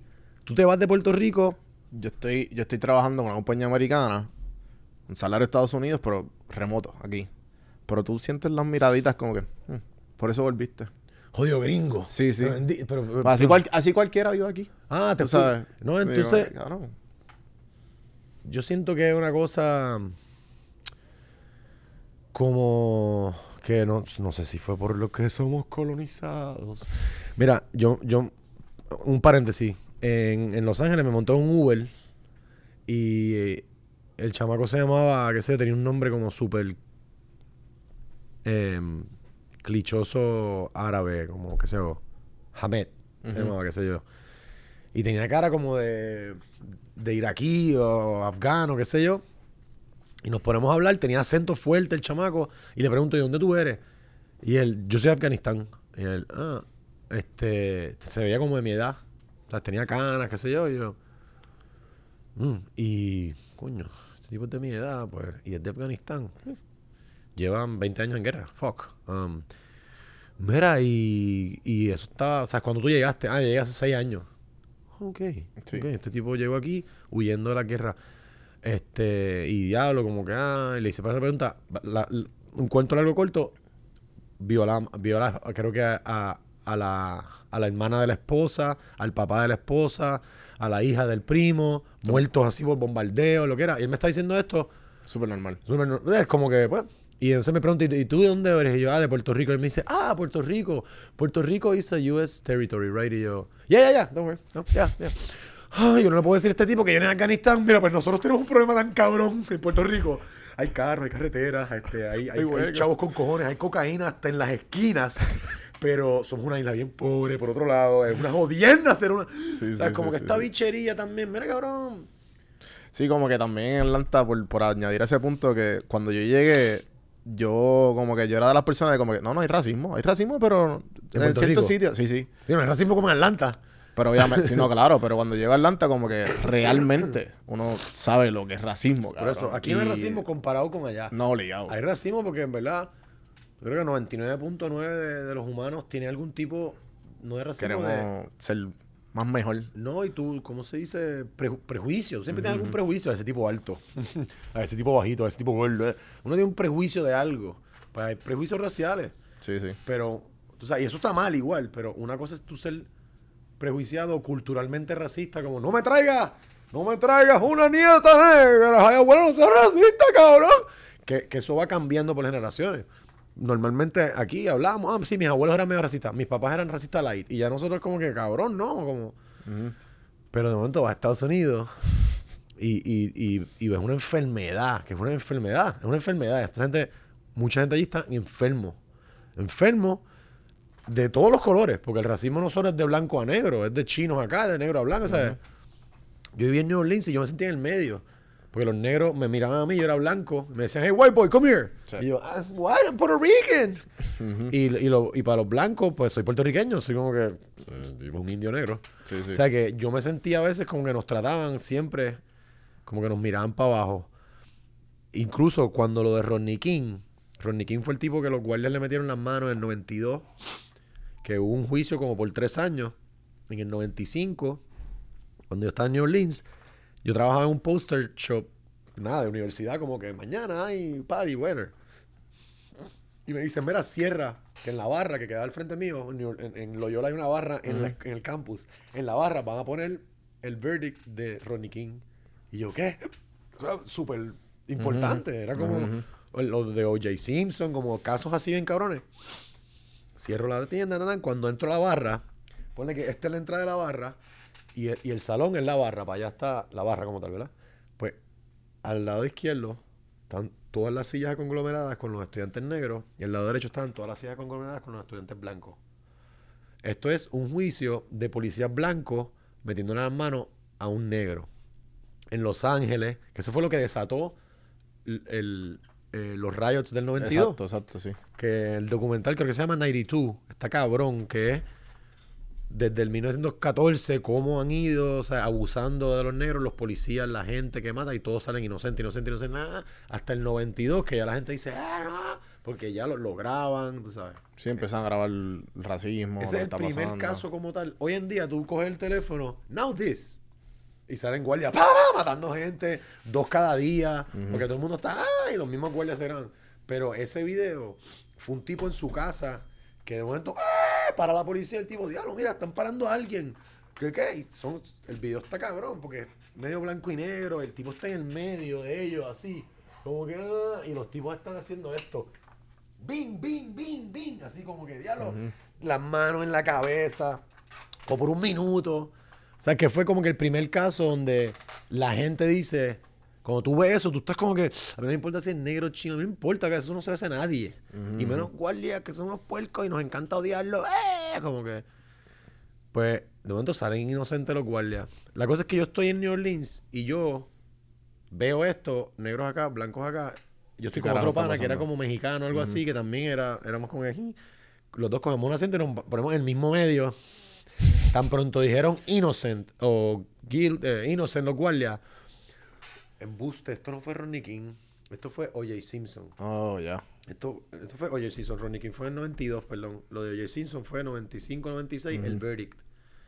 Pero es lo mismo, era un, un negro que mató a una mujer blanca y todos los blancos estaban como que, ¡qué horror! ¡Han matado a una mujer blanca! Y los negros estaban como que, loco, eso no nos hace a nosotros Cada rato. Está cada rato y salen inocentes. Y O.J. Simpson eh, tiene un estatus blanco porque es millonario, es, es un dios del deporte. O sea Sí, que sí. él está ante la ley como una persona blanca. Vamos a ver qué van a hacer. Y la ley dijo, bueno, pues, pues inocente. Los blancos hicieron, ¿what? Y los. Y los otros dos, el mexicano y yo. Bueno, vamos, vamos- a trabajar. Sí, sí. ¿Sabes? Shit, compuesto. No, pero eh, sí, el- algo similar fue así en Atlanta con... Yo estuve cuando fue lo de I Can't Breathe de Floyd. Ah, wow. So que cabrón. Black fue- Lives Matter. Ajá, literal. Que, y fue, el- fue en la pandemia. Que, Fue en la pandemia. Eso fue. que habían gente, ¿sabes? Vestidos de Black Panther con los rifles. Ajá. lo- estaba bien a lo loco. Eh, Black Lives Matter es bien interesante. Porque. Obviamente, pues. Todos sabemos, ¿verdad? El, el- la historia de, de lo- de la esclavitud. En Puerto Rico tuvimos, ¿sabes? En todas las Américas. Pero en Estados Unidos, por lo que hablamos, la enfermedad que tiene la gente, y Jim Crow y todas las mierdas que hacen Sí, sí. para mantener a los negros jodidos, pues en verdad, pues, mano, uno se solidariza como, como país, como gente, de eso, con, con, con este grupo en específico, ¿verdad? Con esta minoría en específico. No, y por eso lo que estaba diciendo, que lo que tú estabas diciendo del chamaco de Afganistán, que cuando yo llegué allá fue como que, ah, esta gente ha pasado todo esto, entonces yo le quiero decir, bueno, pues nosotros no somos estatus, y no sé qué, Claro. ¿sabes? Nosotros como que, pues, esta No, gente no se decide. Todo el mundo tiene problemas. Al, al final del día, No, y después que tú conoces a los hispanos y te miran con el reojo y es como que, ah, este cabrón tiene ciudadanía, y yo Este aquí es americano. jodiéndome. Y entonces nosotros como que, pues, no tenemos estatus, y entonces ellos como que, cabrón, yo estoy tratando de vivir aquí con mis hijos que vienen, que crucé la frontera. que, que, no le, que no nos quita, o sea, ninguna lucha le quita a la otra. Exacto, ¿entiendes? La de. Afganistán no me quita a mí, la, la de nosotros. Pero es que te enseña a no mirar tanto para adentro. Y, y que, y que Puerto Rico tampoco es el centro universo. Nosotros somos una isla más en el Caribe y un Y nos creemos país el centro más universo. pobre. Es la Nos creemos. Sí, sí. Puerto Rico es el único país donde tú estás en Puerto Rico y la gente alrededor tuyo están cantando Yo soy boricua para que, pa' que tú lo sepas. ¿Quién tú, ¿A quién tú le cantas si todos somos puertorriqueños? ¿Cómo- ¿Por qué estamos cantando Yo soy boricua para que tú lo sepas? ¿A quién le estás diciendo esto? Para mí esto siempre ha sido para mí como que, pero... Existential crisis. Ajá, como que, ¿qué no pasa? Porque nosotros también somos chiquitos y la cosa de, ah, por eso también cuando tú, El si dices algo en contra, de no, y si dices algo en contra de Bunny, también eso es como que Bad Bunny ha puesto a Puerto Rico en alto. Esta cosa de poner a Puerto Rico en alto, que todo artista quiera hacer y el que no lo haga, también igual. O sea, es como que Puerto Rico es tu país, pero también es una idea. Y son un montón de cosas. Y si tú como artista, como abogado, como juez, por tus cojones y por tu, por tu sacrificio llegaste a donde llegaste, Puerto Rico no hizo un bicho por ti. Puerto Rico no hizo un bicho por Ricky Martin. Ricky Martin vende la bandera de Puerto Rico porque el puerto- puertorriqueños le compran CD, ¿entiendes? Y se siente cabrón, trucuta, trucuta, que Ricky Martin salga en un concierto diciendo Puerto Rico, sí. Pero hay mucha gente en Colombia que están, ay, Shakira, Colombia. Y yo, ok. mm, mm, Fue un mm, bicho. O Carlos Vives. ajá. Carlos vive Colombia. Mm, Sí, son col- colombianos. Pero, ¿entiendes? Pero nada, eso es nuestra idiosincrasia. Pero esos son la- el tipo de cosas que a mí yo veo y me gusta satirizarlas o me gusta me gusta señalarlas como que mira, mira, estamos en un viajecito. Allá me he dado cuenta lo que a donde iba con lo de Black Lives Matters que tiene que ver con los turistas de acá, ¿verdad? Que esta fue una conversación que tuvimos con que tuve con un amigo y, y yo estaba yo estaba como que super pro Black Lives Matter cuando estaba todo, yo estaba como ah, y él estaba como que sí, pero tienes que ver sí, pero tienes que ver otro eh, Sí, tiene un political, un political agenda. El Black Lives no, Matter. y, y una cosa emocional también, como que entiendes, pero y él está, él no estaba en contra, pero me estaba diciendo también como que vamos a ver, Lana, y me decía, mira, mira este punto, ¿verdad? Black lives, yeah, they do matter, all lives matter, da, da, da, pero el movimiento tiene que ver con que, con que ellos están desproporcionadamente siendo asesinados o abusados por la policía, pues e- ese, ese, ese es el- la la, la protesta más bien es eso. No es como que Black Lives Matter, of course Black Lives Matter, pero they matter because yo, como puertorriqueño, cuando a mí me paran en Los Ángeles, yo no estoy, este tipo me va a matar. Yo estoy como que, yes, officer, I'm, a- I'm, I'm Puerto Rican, but I'm white to you. O sea, un hombre negro, cuando lo para un guardia, ese tipo lo pueden matar. Sí, lo sí. pueden matar por hacer, voy a buscar mi licencia. ¡Pi, pi, pi, pi! O sea, eso está cabrón. Tú no deberías, tú no deberías estar así ni en un país tercermundista. Y cada vez que, que un gringo dice America is the most country fucking number one. Y por otro lado es como que no, cabrón. No obstante, mi pana me dice, pero mira, pero mira lo que son los privilegios en la vida. Esa gente oprimida en su país. Me, me pueden caer chinches por esto, probablemente si mi, mi amigo ve esto va a decir, Roy, ¿por qué dijiste eso? Pero tiene el privilegio todavía de comprar un pasaje y venir a una isla pobre en el Caribe y tratar a un mesero como lo tratan a él en el país de él. ¿verdad?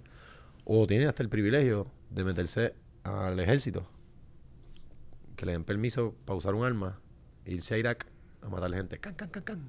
Y después vuelves a tu país y Black Lives Matter igual. Pero ¿Entiendes lo que te digo?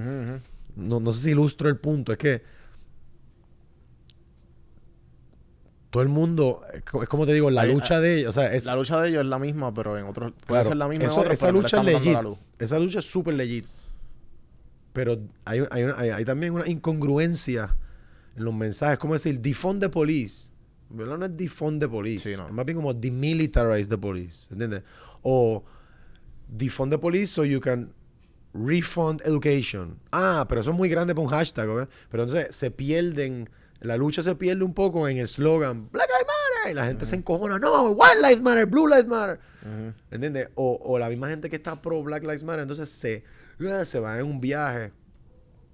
Entonces, nada, son a, a veces como comediantes o como humoristas satíricos, pues uno trata de ver ciertas cosas como, ah, mira, pero, pero mira este punto también, ¿entiendes? Normalmente es mejor si da risa, pero si no da risa, pues señala algo, qué sé yo, que, que, que quizás no todo el mundo lo ha visto. Claro. Pero el humor te permite como que decir, pues mira, mira esto, ¿entiendes? Este, yo tengo amigos que tienen restaurantes, que tienen negocios en condados. A mí no me afectaba lo de los turistas porque yo lo, yo lo estaba viendo como un espectáculo. Ah, mira, pusieron Rocky, Rocky de Kid puso otro video de otra turista abriéndose loca. Pero mi, mi pana estaba como que no, cabrón. Yo, o sea, yo vi cosas súper dementes, como que en un restaurante fino, el, el turista estaba como que, mira, ven acá, este, cán- cántame Happy Birthday. Y ella, no, es que no cantamos Happy Birthday aquí. Él, ¿cómo que no? Este está mi hijo aquí, yo no voy a pagar. Porque tú te tienes que cantar el Happy Birthday, como que era un restaurante bien fino en condado, que sé yo. Ajá, ajá. O sea, me están diciendo, habían cosas que nada, que tienen que ver con el momento. ¿Entiendes? Y pero nada, tú lo pones en el video, qué sé yo, y pues en Miami estaban tiroteando los turistas. No importa el color del turista, no importa, había de todo, Sí, ¿entiendes? Este, pero pues, para mí lo de los turistas en Puerto Rico fue como un chiste de, de social media, pero no, hay gente que le afectó bien cabrón, que le metieron las manos porque eras un, un mesero y te cayeron a puño, ¿entiendes? Como que... No, ta- y también, también es el choque cultural porque también nosotros no conocemos esa cultura. Y como que también es como que Claro. cuando ¿cuántas al no conocerla viene el insulto. Es lo mismo que tú estás diciendo del mesero. Ah, pues te puedes comprar el pasaje del mesero, o puedes comprar el pasaje, puedes eh, al army, con la pistola. Y es como que cuando llegan aquí, nosotros lo vemos y nos parece bien raro, como, ah, espérate. Y esta gente, porque ya tiene tacos de stripper y porque tiene pelucas y porque es como que es que es parte de la cultura. No, es que, ¿y cuántas veces los boricuas no van a otro país a hacer lo no, mismo? lo mismo. La gente, no, pero no es lo mismo, es lo mismo. ¿Cuántas veces? ¿Cuántas veces venimos a República Dominicana Lo a mismo. los Cancún, en la República Dominicana, o- los boricuas destruyen eh, la, la romana o qué sé yo, Casecampo. Ujú. Se- eh, las Islas Vírgenes. Cuando van los boricuas en las lanchas, ¡bah! llenan, ¿sabes? Pum, peque, tum, peque. Y la gente, mira, loco, yo no quiero siete lanchas blasteando Daddy Yankee pues, y, y las demás 40 lanchas alrededor de ellos. ¿Qué? Es que los puertorriqueños llegaron. Y entiendes como que, pero, pero es lo que te digo, como que nosotros en ese caso éramos las víctimas. Ah, llegaron los turistas, nos van a pegar COVID. Pero cuando el boricua se va de vacaciones, no le importa, cabrón. Yo me acuerdo, yo me, yo me fui de, de backpacking para Europa, el viajecito que uno hace, ¿verdad? Ujú, ujú. Y estaba en Italia, en un museo bien cabrón de Italia, y yo, yo estaba con otro pana puertorriqueño. Y, y a veces decíamos, diablo, cabrón, aquí la gente no se escucha hablar. O, y de momento escuchamos, ¡Muera! ¡Joey Vega! ¡Dice! ¡Muera, Mike! Yo, Vamos a ver esto. Y, y, y fue como que, eh, como la cara así, cabrón, ¿cuántos serán? ¿De dónde serán? ¿De Jayuya? Anda mal carajo, cabrón. Eran un- una- unos animales, Sí, unos sí, animales puertorriqueños que fueron a Italia como con el derecho que tienen y que se lo gocen y así se y, y así son. Mira, ven acá, mira, ese tipo está en nu. Mira, tiene el bicho por fuera. Cabrón. Y nosotros, oh my God, cabrón, ¿de dónde son? Nada, al final fuimos vamos para allá, dale. ¡Mira, puertorriqueño! ¡Mira, nosotros, ay, cabrón! ¿Sabes? Sí, sí. Es que bien, bien, bien gracioso también porque eh, a- a- añadiendo a eso que cuando nos vemos fue... Aquí es como que ah, tú eres de tal sitio. Ajá. Entonces afuera es como, cabrón, ¿qué? ¿Tú eres de Puerto Rico? Sí. ¡Yo soy boricua! Ay, sí, No, no, no, no, no, no, no, suave. Sí, sí, sí, sí. Es, es bien loco que ahora nosotros, la cultura de Puerto Rico es como una camisa. Nosotros, o sea, en nuestro país es como una t-shirt. Nos ves una t-shirt de verdad. Tú, ¿qué, mira, ¿qué vas a hacer? Pues nada, loco, en verdad, voy a trabajar y después mover para el Y el weekend que viene, nada, a trabajar y voy, para para bien. Vamos a Pariciar, nos vamos de camping. Y después, nada, loco, cogí una roqueta la noche, voy para el gimnasio y después para para bien. Como que en Puerto Rico lo único que se hace es trabajar y, y beber. Y pues salir por las noches, yeah, yeah, yeah, yeah. Y, y ¿entiendes? Sí, el ciclo repetitivo que cansa. Que no es un país, es como un jangueo, es un jangueo. Puerto Rico es un jangueo. Sí, yo creo que, eh, que y para cerrar con esto porque estamos ya llevamos Cuando una llevamos hora. tres horas. Llevamos una hora y, una hora y veinte. Y poco. y no, y no, hablamos, no hablamos de las panaderías. exacto, exacto. Vamos a terminar con panaderías, de verdad. Dale, esa dale, vamos, esa vamos. conversación me Pues- gustó y creo pues, que... cabrón, este... La, la clase de, de ciencias sociales que yo cogí, porque yo, yo me, yo me dropeé a la universidad, pero la única, las únicas que cogí, me ¿Cuándo te pillaste? ¿En qué año? en el tercero o el cuarto. Sí, en el más o menos cuando todo el mundo se dropea. Yo me Sí. dropeé como en el, en el cuarto intento del tercer año, algo así. Sí, yo sí. seguía... Yo tuve dos intentos. Yo tuve, yo empecé en ciencias de cómputo, terminé en administración de empresas y fue como que, ah, fuck it. Me llevaba bastante bien y dije, ah, esto, esto no es para mí. Y, Pero me decías. Ajá, entonces el profesor dijo que, que los boricuas, eh, él comparado como que, la pregunta de él era, ¿por qué, no, ah, ¿por qué aquí no habían filósofos y personas pensantes como que, eh, como en el Hello, este, eh, Alemania tiene a Freud, eh, Carl Jung, y pues Estados Bueno, Unidos tiene un eh, Tú, o sea, hay... eh, Claro, claro. eh, Ramón Emeterio Betance, Albizu Campo, hay un montón de gente que aquí... pero que estudiaron fuera. Claro, en un momento, antes de que el mundo fuera third world, eh, New World Order y la globalización, ¿verdad? Cuando las tribus se educaban, pues aquí, aquí éramos más país. Pero yo creo que sí, como después de la Segunda Guerra Mundial, básicamente fue eso, como que Puerto Rico es como es como un barco que tú que si tú vives aquí, tú estás, pero aquí, o sea, no hay no hay algo, no hay un sentido colectivo. El, el sentido más colectivo de los puertorriqueños es protestar, ¿verdad? Cuando, de las únicas veces que tú ves al puertorriqueño, aparte del Día Nacional de la Salsa y de mis universos, y cuando pelea un, un boxeador, que todo el mundo se une, que también tú dices, eso es lo que nos define, ¿sabes? Puerto Rico es un país tan llano Ujú.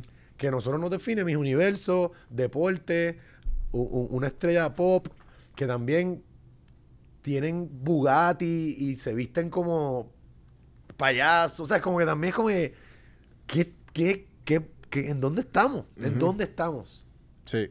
Y, y sí, podemos, o sea, pues hermano, somos una cultura bien artística, una cultura bien llevadera, bien cool, pero, pero está bien, o sea, en el mundo de los, del mundo de los adultos y ya cuando, cuando el vacilón y la placita ya te jaltan, como que, ¿qué vamos a hacer? ¿Qué vamos a hacer? ¿Qué vamos a hacer con Puerto Rico? ¿Qué vamos a hacer? Sí. Sí, sí, que, y, y- y es eso mismo que él, él dice que la- el argumento de él fue que como estamos en el Caribe, we, we always have something to do. Claro. O sea, que como en otros países tienen la, lo, ¿sabes? Tienen los, los, Los seasons. Pues hello, ¿qué tú haces en frío? Un carajo, cabrón. En la casa. ¿Y qué vas a hacer? Pues vale, él iba a escribir. Y voy a pensar. Y, voy a- o sea, y entonces aquí es como que constantemente en movimiento. No, el estamos acostumbrados a... mañana, vamos a la playa. Cabrón, Sí, sí, sí. Puerto Rico es, es Somos piratas. somos, somos una isla del Caribe. Es una isla más del Caribe. Tú vas a la República Dominicana, es lo mismo. vas a- ¿sabes? Y digo, y ellos tienen sus problemas. nada, A mí me interesa mucho la idiosincrasia de nosotros y el revolú que hay aquí. Y, y yo no tengo hijos, pero, pero no soy un psicópata. Como que pienso piensas que tener hijos no? dejarle... No, no creo. No, ya qué carajo. Bueno, nunca sabes. Yo nunca, o sea, yo... A los 55, ya, ¿sabes qué? Ah, no, de momento me consigo una nena de 32, millonaria. ¡Peo! Uno, peo, dos, peo, tres. Yo te los cuido. ¿Qué tú quieres? ¿Ser una mujer independiente? Vete a trabajar, loco. Yo me quedo aquí, voy a hacer un huertito. Estoy enseñando a las nenes a cómo tocar batería. ¿Qué, qué- qué quieres, baby? Vienes por ahí, te voy a cocinar un ribeye y te voy a dar un sobo en los pies cuando llegue. Crack. Y mis panas, cabrón, ¿qué haces? Soy un caballo. ¿Por qué Vamos no? casa. Yeah, Ah, right. ¿por qué no? Sí, sí. Tacho, ojalá, cabrón, ojalá. Anyway. Eh, con orgullo estaría por ahí como de que hace. Soy amo de casa, mi mujer es millonaria y me mantiene. Thank you. Escribí un libro. eh, estoy ahora haciendo una bicicleta. Me la estoy inventando yo porque tengo mucho tiempo. Y mencioné que mi mujer me mantiene. Te quiero, mi amor. Mm. Llega a casa, por favor, te amo. Cabrón. Sí, sí. Pero Life made. hijos, yo, eh, ese departamento, este, o sea, te- te- tengo un hijo, ¿verdad? No puedo decir que no tengo, tengo un hijo. Tengo un hijastro, Ok. whatever. Es mi hijo, pero, pero no es mi hijo biológico, ¿entiendes? Claro, claro. O sea que no puedo decir que, que vi la mamá pariéndolo y que tuve que ay, y, y no dormí sé- noches pensando qué voy a hacer. Como que em, yo no, o sea. Pero estabas no. diciendo, ajá, que, que tienes, tienes tu edad y no tienes hijos y... Ah, pero que me, me interesa el futuro. o Ajá, sea, como que no soy un mamabicho de decir, ah, pues no, a quemar esto aquí. No, cabrón, es que si, si lo quema, la gente de aquí a 20 años no va a poder usar, pero no, no lo quememos, vamos a coger uno, no, o sea, como que... Pero pues, a- al final del día, el ser humano tiene una naturalidad, una naturaleza, perdón, que no cambia. La naturaleza humana no cambia. Nosotros le tenemos miedo a la luz, le tenemos miedo a lo que no conocemos, nos gustan los colores y nos emborracha el alcohol y la mezcla de ciertas sustancias. Siempre va a ser lo mismo. Y si tú dejas que alguien te pisotee, te van a seguir pisoteando y es la naturaleza humana. Tienes hambre, vas a comer, ¿sabes? Hay envidia, hay celo, la, la, la. Eso nunca va a cambiar. Lo que, va- lo que cambia es los tiempos, los sabores, pero siempre va a ser lo mismo. Siempre va a venir un Jesús y lo van a matar. Siempre va a venir un Che Guevara y lo van a matar. Siempre va a venir un Neo y el Matrix le va a decir, cabrón, tú eres parte del sistema. Tú eres, tú eres una ecuación del sistema. Si, si el bien y el mal constantemente están luchando, pues alguien va- del bien va a decir, no, yo quiero cambiar el sistema. ¡Ah! Y de momento alguien del mal va a decir, "Bleh". por eso hay Hitler, por eso hay... ¿sabes?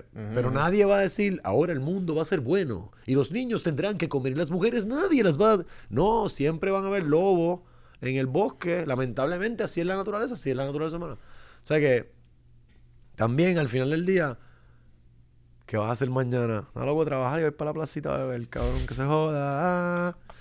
Sí, cabrón, porque en verdad, ¿sabes? No que hacer. Sí, al final del día, eso sí nos toca. Cabrón, yo he estado, yo he estado, o sea, últimamente pensando en todo también la- del mundo, pero se están Mm. acabando las baterías Sí, ya. Es Bueno, que el... Panaderías. Panadería, ¿Tu vamos a panadería favorita cuál es? La mía, este... ¿Cuál es la que está...? ¿Cómo es que se llama la que está detrás de Marshall? Se me olvida el nombre. ¿Qué Marshall? De Marshall de Santurce. La Este, jerezana. La jerezana. La jerezana. La, pero la bombonera, ¿la bombonera es una panadería? No, no. no. La bombonera, no, la mallorquina era una, era una la bombonera era pero la que está... Como yo La soy... Mallorca. Yo me, yo me crié en Guaynabo, San Juan. So... En Esa es la está la Apolo. Está Apolo. La que está. Apolo. Y está... Esmeralda. La Esmeralda, exacto. La Esmeralda. Y está... Altamira. Altamira. ¿me? Altamira me. Sí. Pero, ah, espérate, panaderías. Panaderías. Sí, sí, sí. Españolas. Casa Alta, La Ceiba, La Ajá. España.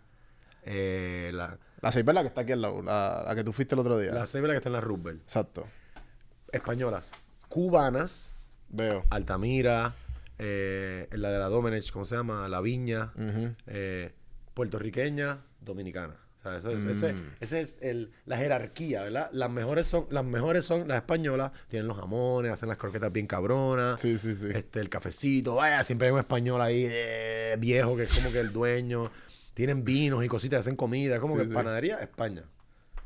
De allá el vinieron. hipopótamo viene de... El hipopótamo era español, creo que era español cubanish. Ahora, es que eh, ahora tú entras y todos son dominicanos y tú- yo, yo no yo no sé si, si lo compró un dominicano o, es- o es que todos los empleados son dominicanos y el manager y todo, pero Sí, sí, sí. el, hipopótamo es de lo mejor. Pero el hipopótamo no, no es panadería, es como restaurante. Pero Por eso, por eso, yo creo que hacen su pan. O estoy hablando mierda. puede, Ok. que hagan, puede, puede que hagan su pan. Pero, no, Ah. pero no es un sitio, o sea, No, panadería. no es más bien- panadería... Sí, no es un pan de agua. la, la. Eh, Moncho pan. Mon- cabrón, mucho pan, loco. What? Mucho pan es como que... Moncho pan Ya. es una. Esa es dominicana. Yo creo que es dominicana Sí, sí, y es una panadería de marihuaneros. De esa gente fuma marihuana de seguro. Porque todo es como que. Qué rico, este sándwichito que hicieron, dulce pero salado, como que. Sí, sí, sí. Eh, Un cojón de taste buds. Ahora, algo que todas las panaderías, no importa de dónde vengan en español, todas las panaderías se tardan con cojones Ajá. eh, en la viña. Digo, en la viña. en la viña tú pides un medianoche. Que eso casi lo tienen hecho. Eso es por ponerlo ahí 15 minutos. Ahí, flaco, medianoche el café para mí. Voy por ahí, voy por Sí, ahí, sí, compadre. sí. Ok, ¿quién es el próximo? Cabrón. No, dicho, como- llevo esperando 20 minutos aquí con mi sándwich. Aquel día estuve esperando 21 minutos por un revoltillo, que básicamente el huevo ya está. Lo que tienen que hacer con el tomate picado ya, eh, es hacer esto en, el- en- en la plancha y dejarlo flaco. Entonces ayer estaba haciendo clean. Es una panadería esa que está llena de pan. Picar pan y poner tostadas. ca, ca, ca, nada. Y el otro era un café. Sí, sí. 21 minutos. El customer service es inexistente. La Customer service es inexistente. Próximo. Y, y- y no hay fila, la gente está por aquí. yo, próximo, yo. Yo, yo, yo. Mira, pueden hacer una fila. Flaco, dime. Entonces no honran nada. Claramente, yo llevo aquí cinco minutos porque yo te llevo mirando. Mientras el empleado está caminando. Entonces ayer, él me dijo, servilleta. Y yo aquí mirándolo. Atiéndeme, atiéndeme. Tengo que irme, atiéndeme. Tengo hambre. Atiéndeme. El tipo me está viendo. Y te pichaba Llega, todo por llega- completo. llega- llega- perdón, llega Karen, llega Karen puertorriqueña. Mm, me van a atender porque yo soy puertorriqueña y yo me lo merezco. eh. Y el tipo, próximo.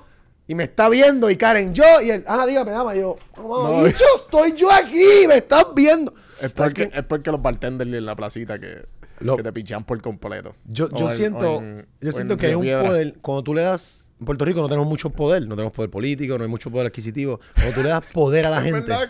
Sí, tú le das un poquito de poder. Mira, tú eres bartender. Ok. Dime, flaco. ¡Huele bicho, huele un huele bicho! ¡Yo estoy aquí! ¡Atiéndeme! Policía, ¿tú eres policía? Ah, tú eres guardia de palito. Caballero, no puedo entrar. Mira, cagate en tu madre, como que no puedo entrar. ¿Cómo que yo no puedo entrar? ¿Quién tú eres? Yo soy un policía de seguridad. Está bien, loco, pero tranquilo tampoco. No, me puedes No estás en serio tu trabajo. No estás en serio tu trabajo. aquí.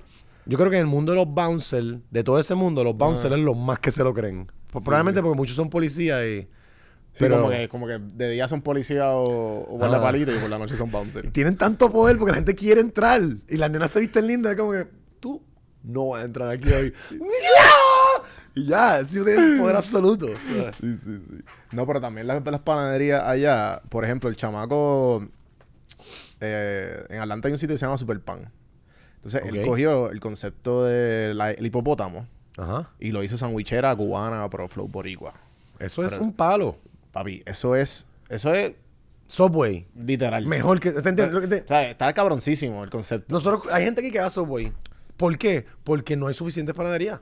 ¿Tú crees que yo quiero un fucking Subway en vez de un medianoche, un cubano? Exacto, Imagínate si tú tuvieras un concepto como el mesón. El tipo del mesón, que es boricua, de Arecibo, caballo. Ujú. Y su- bueno, pues voy a hacer una cadena de sándwiches. Porque a todo el mundo le encantan los sándwiches. Sí, sí, es verdad. Yo, a veces, o sea, en Estados Unidos me levanto y yo, jamón, queso y huevo. Como que cabrón, jamón, queso y huevo. I miss you so much. Y yo me lo puedo hacer en mi casa, me lo hago, pero no es lo mismo. Nunca en la Ese vida. grill con el pan, es como que, puñeta, ¿cómo? Algo tan sencillo. Sí, sí, sí. Bueno, Roy, eh, récord. Hace, hace tiempo no grabo una hora y media. Wow, yo lo mierda con cojones. No, no, pero bienvenido sea. Y, y te digo, media hora más. ¿Quieres hacer media hora más? Yo me estoy meando. eh, pero nada, do- ¿qué, qué tiene? qué- qué- Salud, mano. Salud, gracias por invitarme. Un placer. ¿Qué tengo? Eh, no tengo nada. Arre. No tengo nada. Ah, las redes, mis Pero, redes. está, pero si tus aventuras están bien cabronas. Con el Anchor, ¿es que se llama? Eh, ah, bueno, tengo dos o tres cosas. Sí, tengo. Zumba. Esto viene por ahí. Club de ciclista, Toño Bicicleta, Celo, Horquilla y Muerte. Esto es una marca de ropa Ok, que cool. estoy haciendo con un pana mío. Qué duro. Se, Decora. se, se ven nítidas las camisas. Esto, esta es, esta es, esta es prueba. Esta no es la camisa como tal. Ok. Pero estamos compitiendo con Helly en material, ¿sabes? Camisitas Exacto. lindo, que te, te quedan apretaditas y te hacen ver fuerte. Em, y el diseño es así, es como, se llama Decora la marca, ajá. DCRA. Eh, viene por ahí, ya está al otro lado. Estoy en Puerto Rico, tengo que llegar a Estados Unidos para clean, prenderle el online store y rácata, empezar con la imprenta por ahí para abajo. Así que pendiente a eso, DCRA, Decora PR. Hurley es una mierda. Los de, Viene por ahí. Eh, y entonces lo del Anchor. El Anchor fue un proyectito para no volvernos locos. Eh, mi, mi roommate es un master builder Qué cabrón. y master woodman. Esa es mi fantasía más cabrona, como que aprender a hacer madera bien, hijo de puta. Mano, he aprendido tanto en este año trabajando con ese cabrón con cojones. Eh, Como que mira un deck, ¿sabes qué? Yo lo voy a hacer. Ya puedo hacer deck. He hecho como tres decks con él. Qué duro, cabrón. Y ya puedo hacer un deck. Ya puedo hacer mi casa. Estoy loco por comprarme un cantito de tierra y hacer una choza así de lado. Pero la hice yo. sí, sí. La hice yo con estas manos. Con estas manos. Yo tengo panas que trabajan en- llenas en- de callos. No, mis manos son de artista. A veces tienen callo, pero normalmente son bien suavecitas. y, y a veces mis panas que, que trabajan así tienen cuero, una, Sí, sí. una, una suela Que si te dan una bofetada, te, te noquean. No, te, te rajan la cara. Me daban las manos y me decían, ¿qué lindas tus manos de mujer. Y ahí, mira, de para el carajo, cabrón. Fue esa mano ahí, tu callosa. Y. Ajá, Eh, pues. pues que- eso, re- redes, Junkie de la Risa, ya no existe, ahora soy Roy Sánchez Bamonde. Oye, es verdad, vamos a percate de eso. Sí, porque allá me puse serio, dije, pero de Junkie de la Risa, ah, fuck it, Roy Sánchez Bamonde. Ujú. Este, Decora, DC, DCRA, nada, lo, lo buscan en mi, en mi esto, y lo del camper se llama UFAC, porque es One of a Kind, pero cuando los ves por la que dice, UFAC, look at that. o sea que es un jueguito, es un play Ese el- ese es el feeling.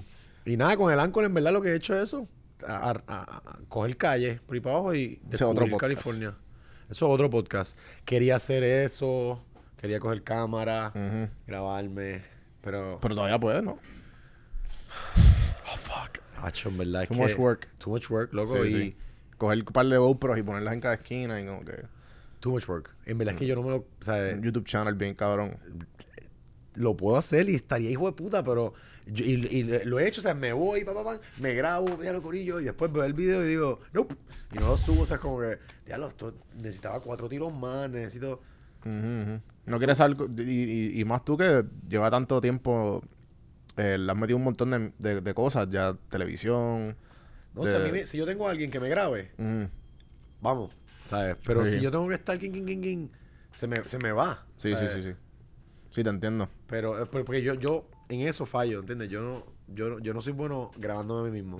Con, con esto sí. Tengo un chiste cómico. Bueno, mi gente, voy a decir una verdad. Ok, send. pero, tú sabes, Sí, sí. Habla de conspiracy theories, mano. Ale Conspiracy Theories lo tuve que poner en la gaveta Por el cancel porque- culture.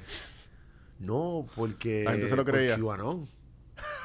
Es verdad, cabrón. Porque literalmente tenía gente que tú puedes seguir en las redes, que tienen hijos y que son nenas lindas y capaces y profesionales, que tú nunca pensarías que creen en Q y me escribían. Sí. Y me escribían diciéndome, no, Trump Sí, tú- es verdad. Me, me sorprendí. Tuve esa conversación hace poco en la playa que como que, no, no, es que el 5G y los chips son reales. Y yo, Ajá. en verdad, cabrón. Hay, hay gente que creen, como que yo pensé que era como un chiste online, pero cuando me encontré con alguien que, rea- que como que cree en la conspiración. Que hay gente triste, que cree cabrón. que Hillary Clinton, Hillary Clinton, que es una mujer brillante, que estudió, no sé, en Stanford, en Harvard, yo no sé, fue fucking eh, eh, secretaria de Estado, ¿entiendes? Como que, sí, de seguro es una hija de la gran puta en la vida y mandó a bombardear a Bin Laden, whatever, ha hecho cosas malas. Pero yo no creo que Hillary Clinton vaya a una ceremonia demónica. Para empezar, ¿qué carajo? ¿Demónica o no demónica? El demonio no existe. Y que Tom, y que Tom Hanks Y sea que- pedófilo. Y que Tom Hanks es pedófilo. Y que fue todo parte. Y que le sacan la sangre a los bebés cuando los asustan. "Ah", Porque niños. ah, Y ellos se lo meten porque son lizard people y eso. Cabrón, en serio. Cabrón, yo amaba ese personaje tuyo. Dale, fucking. Yo me meaba de la risa con un pan. Él y yo siempre, cuando tú los ponías, era como que cabrón, nosotros meados, cabrón. Eso sale un poco de mí y un poco de un pana mío que es uno de los que creen Q. Que ahora mismo ya no es Fon. Al principio era Fon porque él y yo era como que. El, el, el, el tripeo era como que, loco, 9-11 was an inside job. Y empezó con 9-11 porque Mm. nosotros nos fuimos en el viaje de 9-11 was an inside job y estábamos, bueno, loco, mira, chequéate esto, la pirita y esto se derritió. Hacíamos estudios de todo eso. ujú, ya, se, ujú. ya se acabó una.